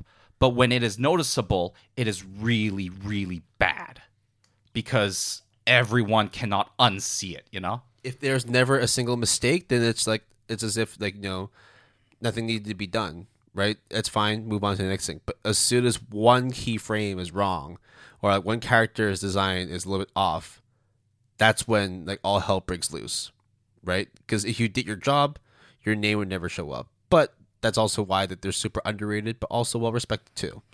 And it's a they're very very key role. and usually it is f- reserved for people animators who have a lot of experience in in in just animation in general or in a particular type of animation. So for example, there's even episode directors that you would get for a mecha sequence or I don't know, an action sequence that involves, you know, underwater, for example. Oh yeah, water animation's tough. Oh Jesus, Fire! Oh my God, Fire. Okay, I shit on Fire Force, the anime, but you you've seen a bit of the anime, Yeah, right? At least I've seen the trailers. You got to admit that the fire in there is legit, and whoever directed or animated that, or overseed that, or all of the above, deserves some sort of commendation. Really, It's not an easy job. it is not an easy job.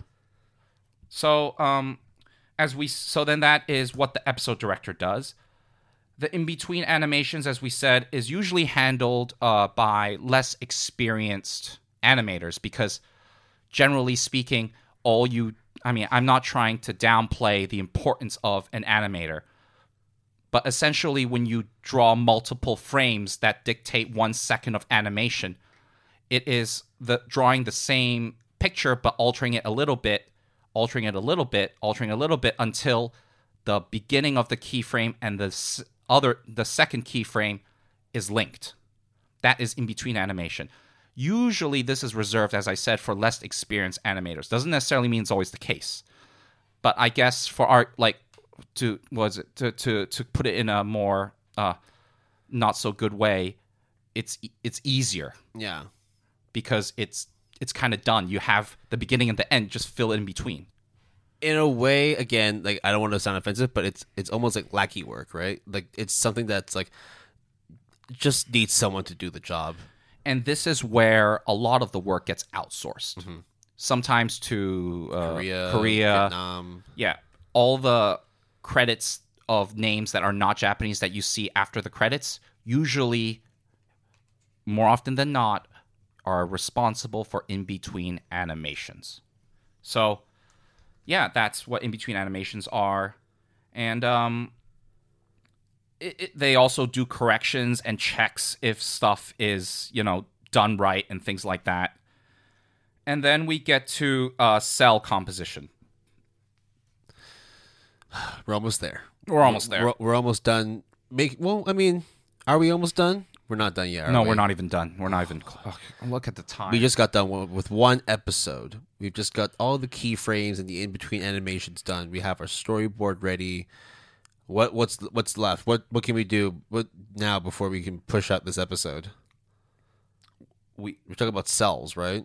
yeah Right. So we we got let's, let's compose cels. we got to put it on the computer and Put it on the computer. and draw it and paint it and make everything look pretty and complete all the puzzle pieces of the animation. This is the part where we Will and I are a little bit unfamiliar. Yeah. because we don't know i mean i i definitely don't know how to assemble or you know uh compose a cel so i don't want to talk out of my ass and pretend i know stuff that i don't yeah. But we can always refer you to certain series, certain shows to be able to give you more information about it. right but basically this is the part where everything is colored and finished of the animation part Yeah. So this includes, like, like you said, color composition. This includes uh, three uh, 3D computer graphics. So basically, Uh, or effects or yeah effects in general, right? So that's like when you add, for example, like like go back to the Todoroki thing, right? Mm-hmm. Explosions and all that. Um, is, is is any part of the of the series going to be done in 3D? Um, how are you going to be doing the shading? Like how are you going to do shadows and all that? There's a lot that goes into making sure that things look pretty, makes eh. things look palatable. Right, and that's the finish animations. You're right. So the cel, comp- like composing the cel, composing the frame after the animation is is drawn, is the finishing touches, as you said, finishing touches. Yeah. finishing Well- animation. Now, cool. So you got your characters designed. You have them moving from one place to another. You have an insane fight scene in the middle, and you've added your visual effects, your explosions, your how you move from point A to point B. You're ready to roll this out, right? Wait, Will, do you hear anything? Do you hear anything? I, I don't hear a single thing from this anime. What what's going on? oh, we're doing a, we're doing a Charlie Chaplin anime. no, This is a silent film. No. So then it is at this point that we finally go into post production. Yeah. So of course, post after. So once the main production of the anime is done, this is where you would say like the editing, the cleaning, and then finally like release of the anime starts coming in. And one key component that we have to leave till now because there's no point doing it unless you already have a key anime in place. You need music. You need sounds. You need voices. So sound production is again another like whole can of worms because there's a lot of layers to it. But generally, you want to talk about having a soundtrack in place. Most of the time, you have like we're not, we're not even talking about like openings and endings. That's a whole different thing. But generally, when you have music laid into an episode, how your characters are going to sound, so by casting the right voice actors and having them say their lines, um, generally these usually take part after because then you already have the visual element. You have something that you can refer off to. Therefore if you can see a certain character's mouth moving their facial expressions or like a general action sequence you can then convey to the voice actor or voice actress how they're going to deliver their lines And what kind of music is going to be accompanying these scenes. And they're usually uh, you know in a recording studio obviously there's there should be a dubbing uh, director that instructs Yeah. the voice actors or actresses oh this is the key moment. I need more oomph. I need you to sound more tragic or you know like give direct stage almost like stage directions but it's it's sound directions really. Uh, so that is what the dubbing director does.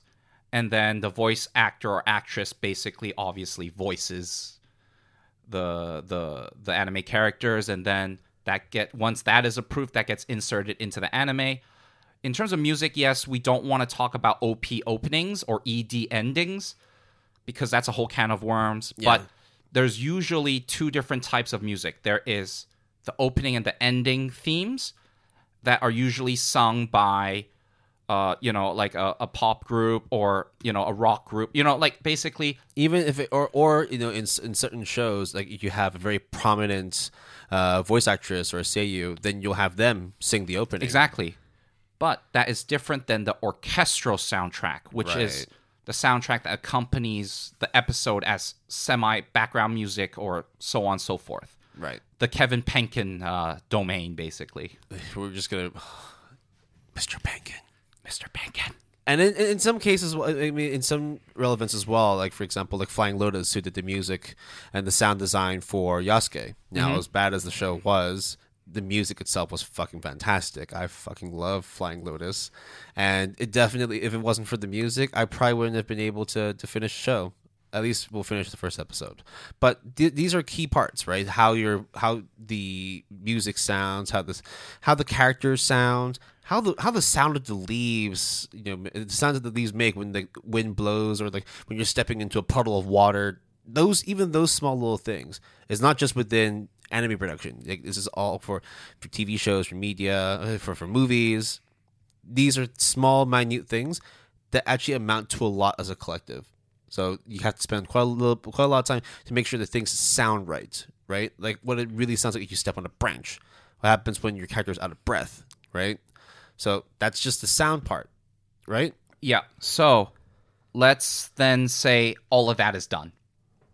The anime is finished. Everything is approved. Oh, I mean, after all that's done, obviously there'll be editing. You know, making sure everything is consistent, everything Maybe is okay. Yeah, maybe color corrections and all that. the director giving the final stamp of approval after seeing everything from beginning to end. So let's just say you that that everything in sequence. You have your opening, you have your anime, you have your ending. Done. let's just say that All 25 minutes is ready. and let's say that all 12 or however many cours or episodes of the anime is done. Okay, great. Anime is done, made, finished, Let's release this shit now. Then comes oh, the Oh, no. promo, Another step. the promotion and advertising. Oh boy. Okay. I will say only one. I mean, I will say one particular aspect of promotion. I mean, there's obviously PVs, promotional videos, CM, which is commercial, that are all like you know it- they're exactly what they they say they are. There is one thing though that I think is extremely unique to anime uh, in general that is different than other mediums, which is key visuals. Now, when an anime is announced or even before they air, they will show key visuals of the anime. And key visuals, if you look at it, it is it is just a picture of the anime or the anime characters or whatever. But in anime and manga, it is extremely important because the key visuals are usually not only dictate the final design of the character that will be adapted into the anime, but also sometimes even the general atmosphere and feel of the anime. So is like the first thing that fans will be exposed to to see the feeling or the atmosphere that or the intention direction of the anime adaptation. It's like the, it's like the free sample at a grocery store, right? Like this is what you're going to be in Except for. it's static. Yeah, this is what you, this is what you're in for. Hopefully, once you if you get to experience a full 25 minute episode, like at least you have an idea of what to expect. It is usually uh very high resolution, like super high resolution. We're talking like thousands of pixels times thousands of pixels in its original intended format. And, it's also like it, it, it is supposed to give you an insight as to what the show is going to be about and how to how you're going to consume the show, right? It's not just like regular promotional material, not like uh say for example like the Fast and Furious series, like all the characters standing by their cars, blah blah blah. It's not like that. It's not just to showcase what the movie is. It's literally to give a glimpse of the material itself for the for the consumer. or even like oh these characters will be in the anime so it will only cover this part of the manga or light novel. Or it could be a red herring. or it could be a red herring. But the point is this is kind of the first impression to the public is the key visual. And sometimes that's all you're going to get. I mean nowadays you get lots of uh, promotion videos trailers of all these shows. But sometimes for lesser known shows all you get before the release is key visuals so key visuals is extremely extremely important because of that Cool. Are we ready to release this anime now? yeah let's release this shit Cool. Where do we release it? here we go. So you can obviously broadcast it on uh, Japanese TV, Yeah. which a lot of animes still do to this day. Yeah, but we don't live in Japan now, do we? No, where we consume our animes is through streaming services. For the most part. So you know the shows, it's sort of the Not- platforms you talked about, like HIDIVE, Crunchyroll, Funimation, Netflix. Netflix. Yep, I guess Amazon Prime. Amazon Prime. Yeah, Not much Hulu. Hulu doesn't have much, but No. generally, like this is probably one of the easiest ways. Because most people have a subscription to at least one of these platforms, right. Unless if you have like a satellite dish that goes into like Or, Japanese. Actually, no, like because here in Hong Kong you have Animax, right? So you so you can't watch like broadcasted shows in Hong Kong, or like there is going to be like some like for instance you have Adult Swim in Japan. I mean, in, in, in the U.S. Okay. you probably have like a Taiwan Yeah, yeah. counterpart. So there's that. But again, like for the purpose of this specific like topic, we're talking about TV broadcast. We're talking Mm-hmm. about streaming. Yes. We're talking about uh, are, are, is it, is it, are we going to have physical media? Exactly. Are we going to have DVDs or Blu-rays, which they call DVDs and BDs? Now, there is two other acronyms that has been at this point that has been used constantly, and I think a lot of people don't seem to understand fully what they mean. They are OVA and ONA. OVA stands for original video animation. ONA stands for original net animation. Now, whenever you hear OVA, they're usually given to specials, you know, like things that are bonuses. Yeah. But really, what it means is that it is n- episodes that are not aired on Japanese TV that are related onto physical discs only. So it's it's not released for broadcast, but it's released on physical discs or physical mediums. Hence, video. Original net animation is the same thing, except there is no physical copy. It is released on the internet. Yeah. So basically, all the originals you get from Netflix. are ONAs because there are no physical Blu-rays. Yeah. Or, for example, uh, there there are OVAs that could be released uh, through streaming services as well, but they also have to have a physical release. If they don't, then they're an ONA. Yes, So, like for example, like Eden that you watched earlier. that's an ONA. Yeah. Okay. I think we're we we, we finally got our anime produced. We finally have it sent out. Got all the sponsors ready. We're ready to roll this out. We're going to be airing this in Japan at like I don't know, 11:55 p.m. and then it's going to be going on Netflix and Hulu and Amazon Prime and you're also going to have Blu-rays going out. This is it, right? We're finally done. Uh, wait, w- no, nah, son, we ain't done What's what what happens now? making money. Wait, you're doing this for money? You're getting paid? All right. Wait, don't look underneath. How this- does how does one make money off of anime?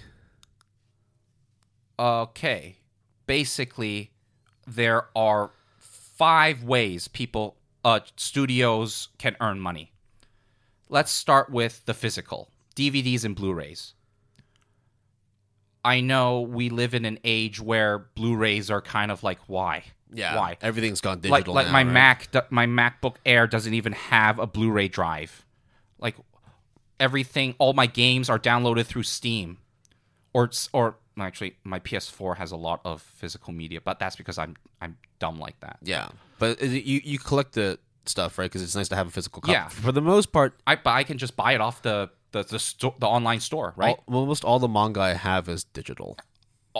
other than my childhood years reading Yeah, like my Naruto's and my Bleaches, those and, and my Tokyo Ghouls, those my, are all my 20th century boys those Yeah. are those are physical Right. But um, Blu-rays, funny enough, in Japan matters a lot because Blu-ray discs are extremely expensive. Usually contains these OVAs, as we mentioned, these Lots of bonuses, original content. Yeah. and things like that to entice people to buy Blu-rays because blue usually Blu-ray sales goes to the animation studio and not to the production committee. Of course, those things terms and conditions can change, but usually that's how the animation studio earns their money on top of the flat sum of money that they get in the beginning. Ir- mm-hmm. And this is independent of the budget. So, you know, having Blu-ray sales, which you can get for a lot of money, And therefore, through those sales, you would also be able to get royalties and all that. exactly, and that's how the original Property creator, related, like merchandise, exactly, stuff like you know, like the body pillows, all the figurines, all the.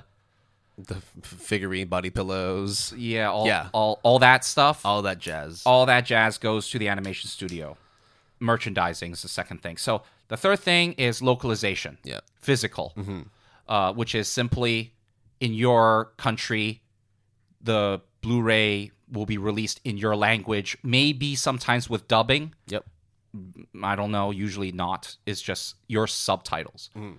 Then comes obviously the streaming licensing, which is the thing that is all the rage these days and everything's all about it. Yep. Then the last source of potential earning or budget money is through crowdfunding. And I would say in recent memory, at least from my personal experience, there's only two projects in recent memory that have made a big impact in the crowdfunding uh, scene.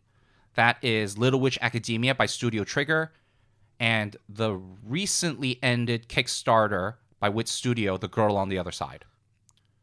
Both We- successfully funded.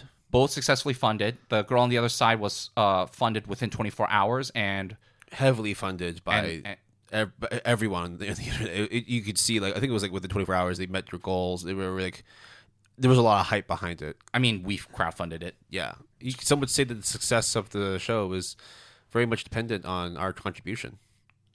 Uh, yeah. Okay. Don't take my word for it. Don't don't take our word for it. Right. And So, uh, okay, yeah. so now that we're okay, and that's it.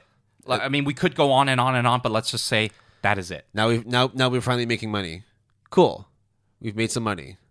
So let's now finally talk about some anime and manga about anime and manga making. Will, what do you think? So let's let's focus on the anime ones first, and Yeah, then yeah, afterwards yeah. we have because because here's the thing: the the manga creation process re- does require another episode, maybe like an after dark or like a like a, a focused sort of you know topic discussion. But generally, the shows that we're going to talk about, they will be able to give you know some sort of insight, whether it's more technical, whether it's more creative, whether it's more romantic. Nonetheless, it'll give you an insight into the specific industries we're talking about and the process that go behind the scenes. So let's talk about the anime, the anime animes. I think there are two, right, that we kind of should just talk about. yeah, one that we've watched a while ago, and the other one which is we're, we're both really digging right now. Yes. Let's start off with uh, the, the the creative uh, one that we watched a while back. Keep your hands off of Eizouken. Right. By uh Science SARU. Um, this one, I liked the show. I liked it a lot. It was cute to see, you know, a, a group of you know students coming together and saying, "Hey, look, we have you know creative minds. We want to put together this animation club, and we're going to you know get school funding to produce this anime." So it was cool to see. Is it on Netflix? it's on Netflix. Oh, yeah, it's on Netflix, uh, and it was just really cool to see like the creative process that goes behind it. Right now, to t- talk about the other show that we've been watching. Uh, okay, so Hands off Eizouken though is more, as you said, focused on the creative aspect. Yeah. They don't really touch on the budget. They don't really touch on like the But if you want to get a good visualization of how storyboarding works, yes, that's a really or good character anime. design too. really good one. Hands off Eizouken really uh, accentuates. And oh, sound design too. Sound yeah, design yeah. as well. Or like how how does a character move? Does this creature move like this? Why would it not move like this? You know, it is very well done in general. It's very heartwarming. I love all three of the main heroines. Dope. but when it comes to like the nitty gritty of securing funding and production deadlines and all that Planning. that, we you want to check out Shirobako, Shirobako. which you can catch on uh, Crunchyroll. yes, and there's also a movie that is out. Yeah, it's out. Yeah. But I'm not sure where to watch it, but because we're not close to even watching. It. We're not. Oh yeah, we'll figure it out when we get there. See, see, this, this anime takes like 24 episodes to go through one process. We, I think we did pretty well. I think we did pretty well. Yeah. So Shirobako is essentially about f- a group of four high school.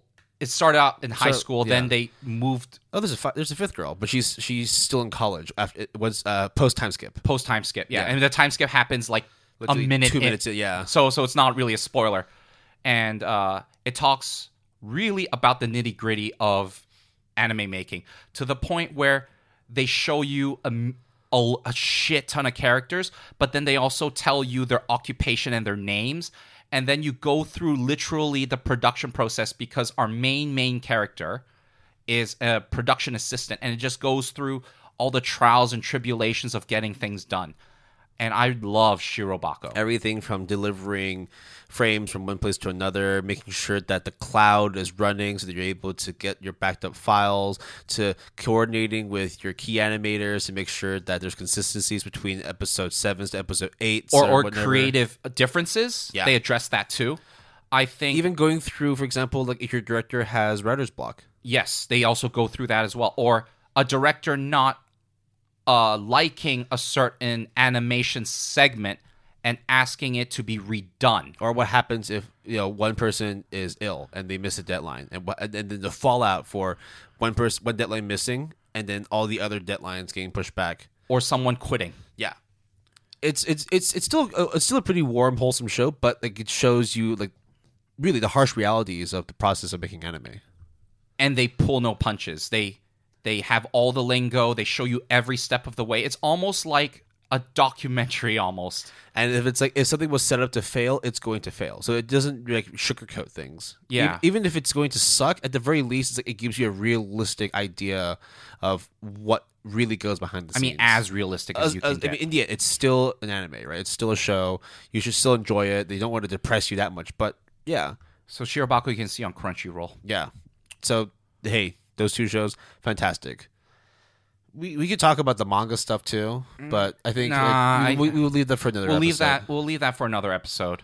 Um, man. it, do- If only it was this easy to make an anime, right? Dude, we, we managed to talk about the whole process, and it, we can do it. It took us an hour to talk about it. I'm sure we can produce. I think an it anime. took more than an hour. hour, hour, a little bit. yeah, whatever. hour. hour. You should. No one's keeping track, which is why we'd be terrible at making anime if we're not timekeeping. Oh, the scheduling. Yeah. Oh no. we don't even have a voice acting cast. Yeah, oh, no, okay. Oh wait, no, there's two voice actors right here. right here. Yeah, Yeah. yeah. All right, so that is the end of this episode for the Good Anime Palette episode 9. let's go through some housekeeping. Go for it. You can always reach us through email at gapalette at gmail.com. That's G A P A L E T T E at gmail.com, all one word. Through our Twitter at palettegood, capital P, capital G, or through our Facebook page, www.facebook.com slash palettegood, capital P, capital G, all one word. You could also visit our website, www.goodanimepalette.com, all lowercase, all one word.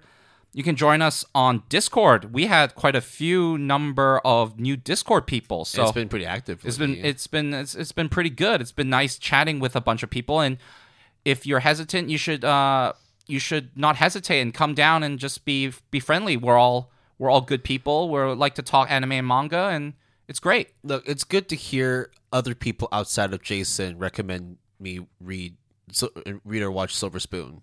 Or Right. Symphogear. right? So hey, it's a it's a cool environment. Get on it, um, and let's just have a good time just talking about anime and manga. Yeah.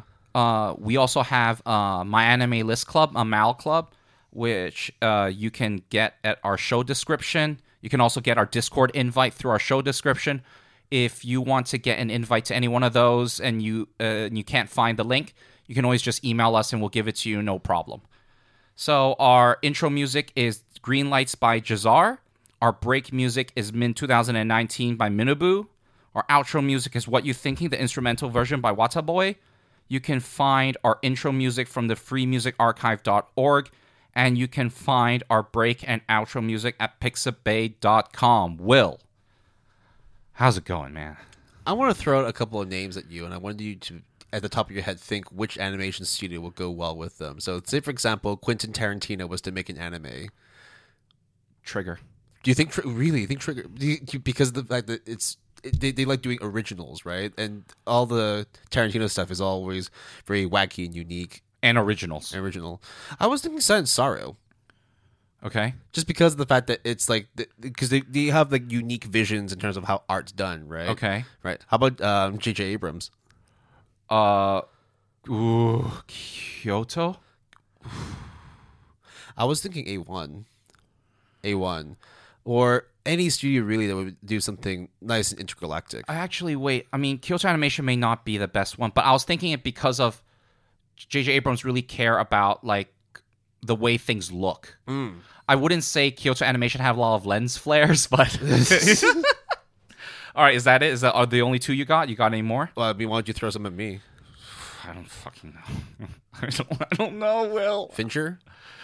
Sure, David Fincher. What you got? Uh, I'd say I, if it was 2015 before, Madhouse, absolutely. Ooh, David Fincher, Madhouse, that would be a crazy one. that would be good. right? okay. Well, we can wax lyrical about all these, you know, dream director No, and no, no. But studio. actually, you know what, Will? None of that is important because as long as our anime has uh, Kevin Penkin's melodic tones, then we're good, right? One of these days, people are, are, gonna. we, are we? Are we just? Are we, should we just say it? Like We're Ke- Kevin, Kevin Penkin is the Hans Zimmer of the anime world. okay, so I think Kevin Penkin is the non-Asian Hans Zimmer of the anime world. Okay.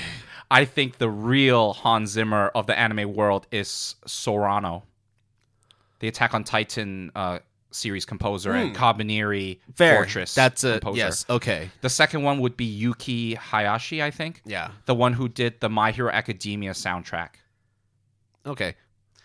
Oh, actually, Oh God, no. okay. So you know how you're talking about Kyoto, Kyoto Animations, right? Yes. I was thinking of the perfect director to go with it, Paul Anderson. If he was doing stuff like no, Grand but like it's like quirky, right? Quirky, Kyoto Animation is not quirky. but it doesn't have to be quirky. It could just it could also just be beautiful. I would too, I would say like Arrival, the director for Arrival, Mm. and the the latest Dune movie. I forgot his name. Is like not.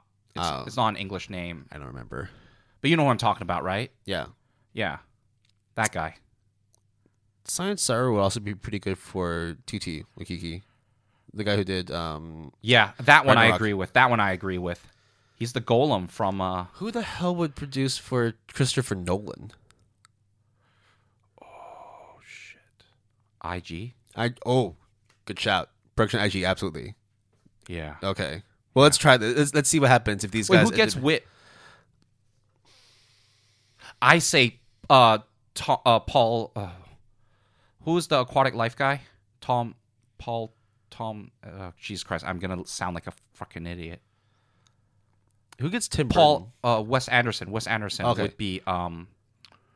Yeah. Who who gets Tim Burton?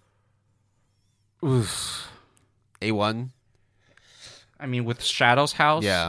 Uh, probably. Okay. Well, Cloverworks. oh, good. Yeah, actually, that would be a good one too. If it was like Wonder Egg esque, right? Yeah. Okay. Or, yeah. Or Shadow's house. Yeah. Oh man, that would actually be really cool to see these directors get into anime. Into anime, if if if there was you know some alternate universe. I mean, then James Cameron did Battle Angel Alita? Alita, but it was obviously not anime. yeah. Something about her eyes just really bothered me. And Are it you, was, are you are you are you checked out the original manga? or no, anime? no, no, no, no. Hmm. Or wonder how hard it'd be to how easy it'd be to find it. I don't know. Look online later. All right. Well, thank you very much for uh, listening into how Jason and Will would make an anime. Obviously, there's a lot of kinks, and we still need to flesh out our timekeeping. And uh, I'm pretty sure we'll need more than just the two of us to do the voice acting. But quite clear, it's not easy, right? So we really do have to pay respects to the people who before us who have made all these shows, made all this manga. Look, like just go out there, get a Netflix, appreciate a good show, read a good Get, manga. get Crunchyroll. Get Crunchyroll. Yeah, get Crunchyroll. Don't just use off of Netflix. Don't just, you know, wait for something to get on there. Go on Crunchyroll, Funimation if you're in the US, and just watch some damn good anime, man. Or just get a VPN as well. That would solve a lot of your issues. True. Do Yeah. that, and you That's have what the I whole, do. the whole world of anime in front of you. Yeah, exactly. That's what I do. So Right. So, yeah, tune off of this podcast, get onto your favorite streaming service, find a show you want to watch, and just enjoy the rest of your week. All right? yeah, peace out. Take it easy. Later.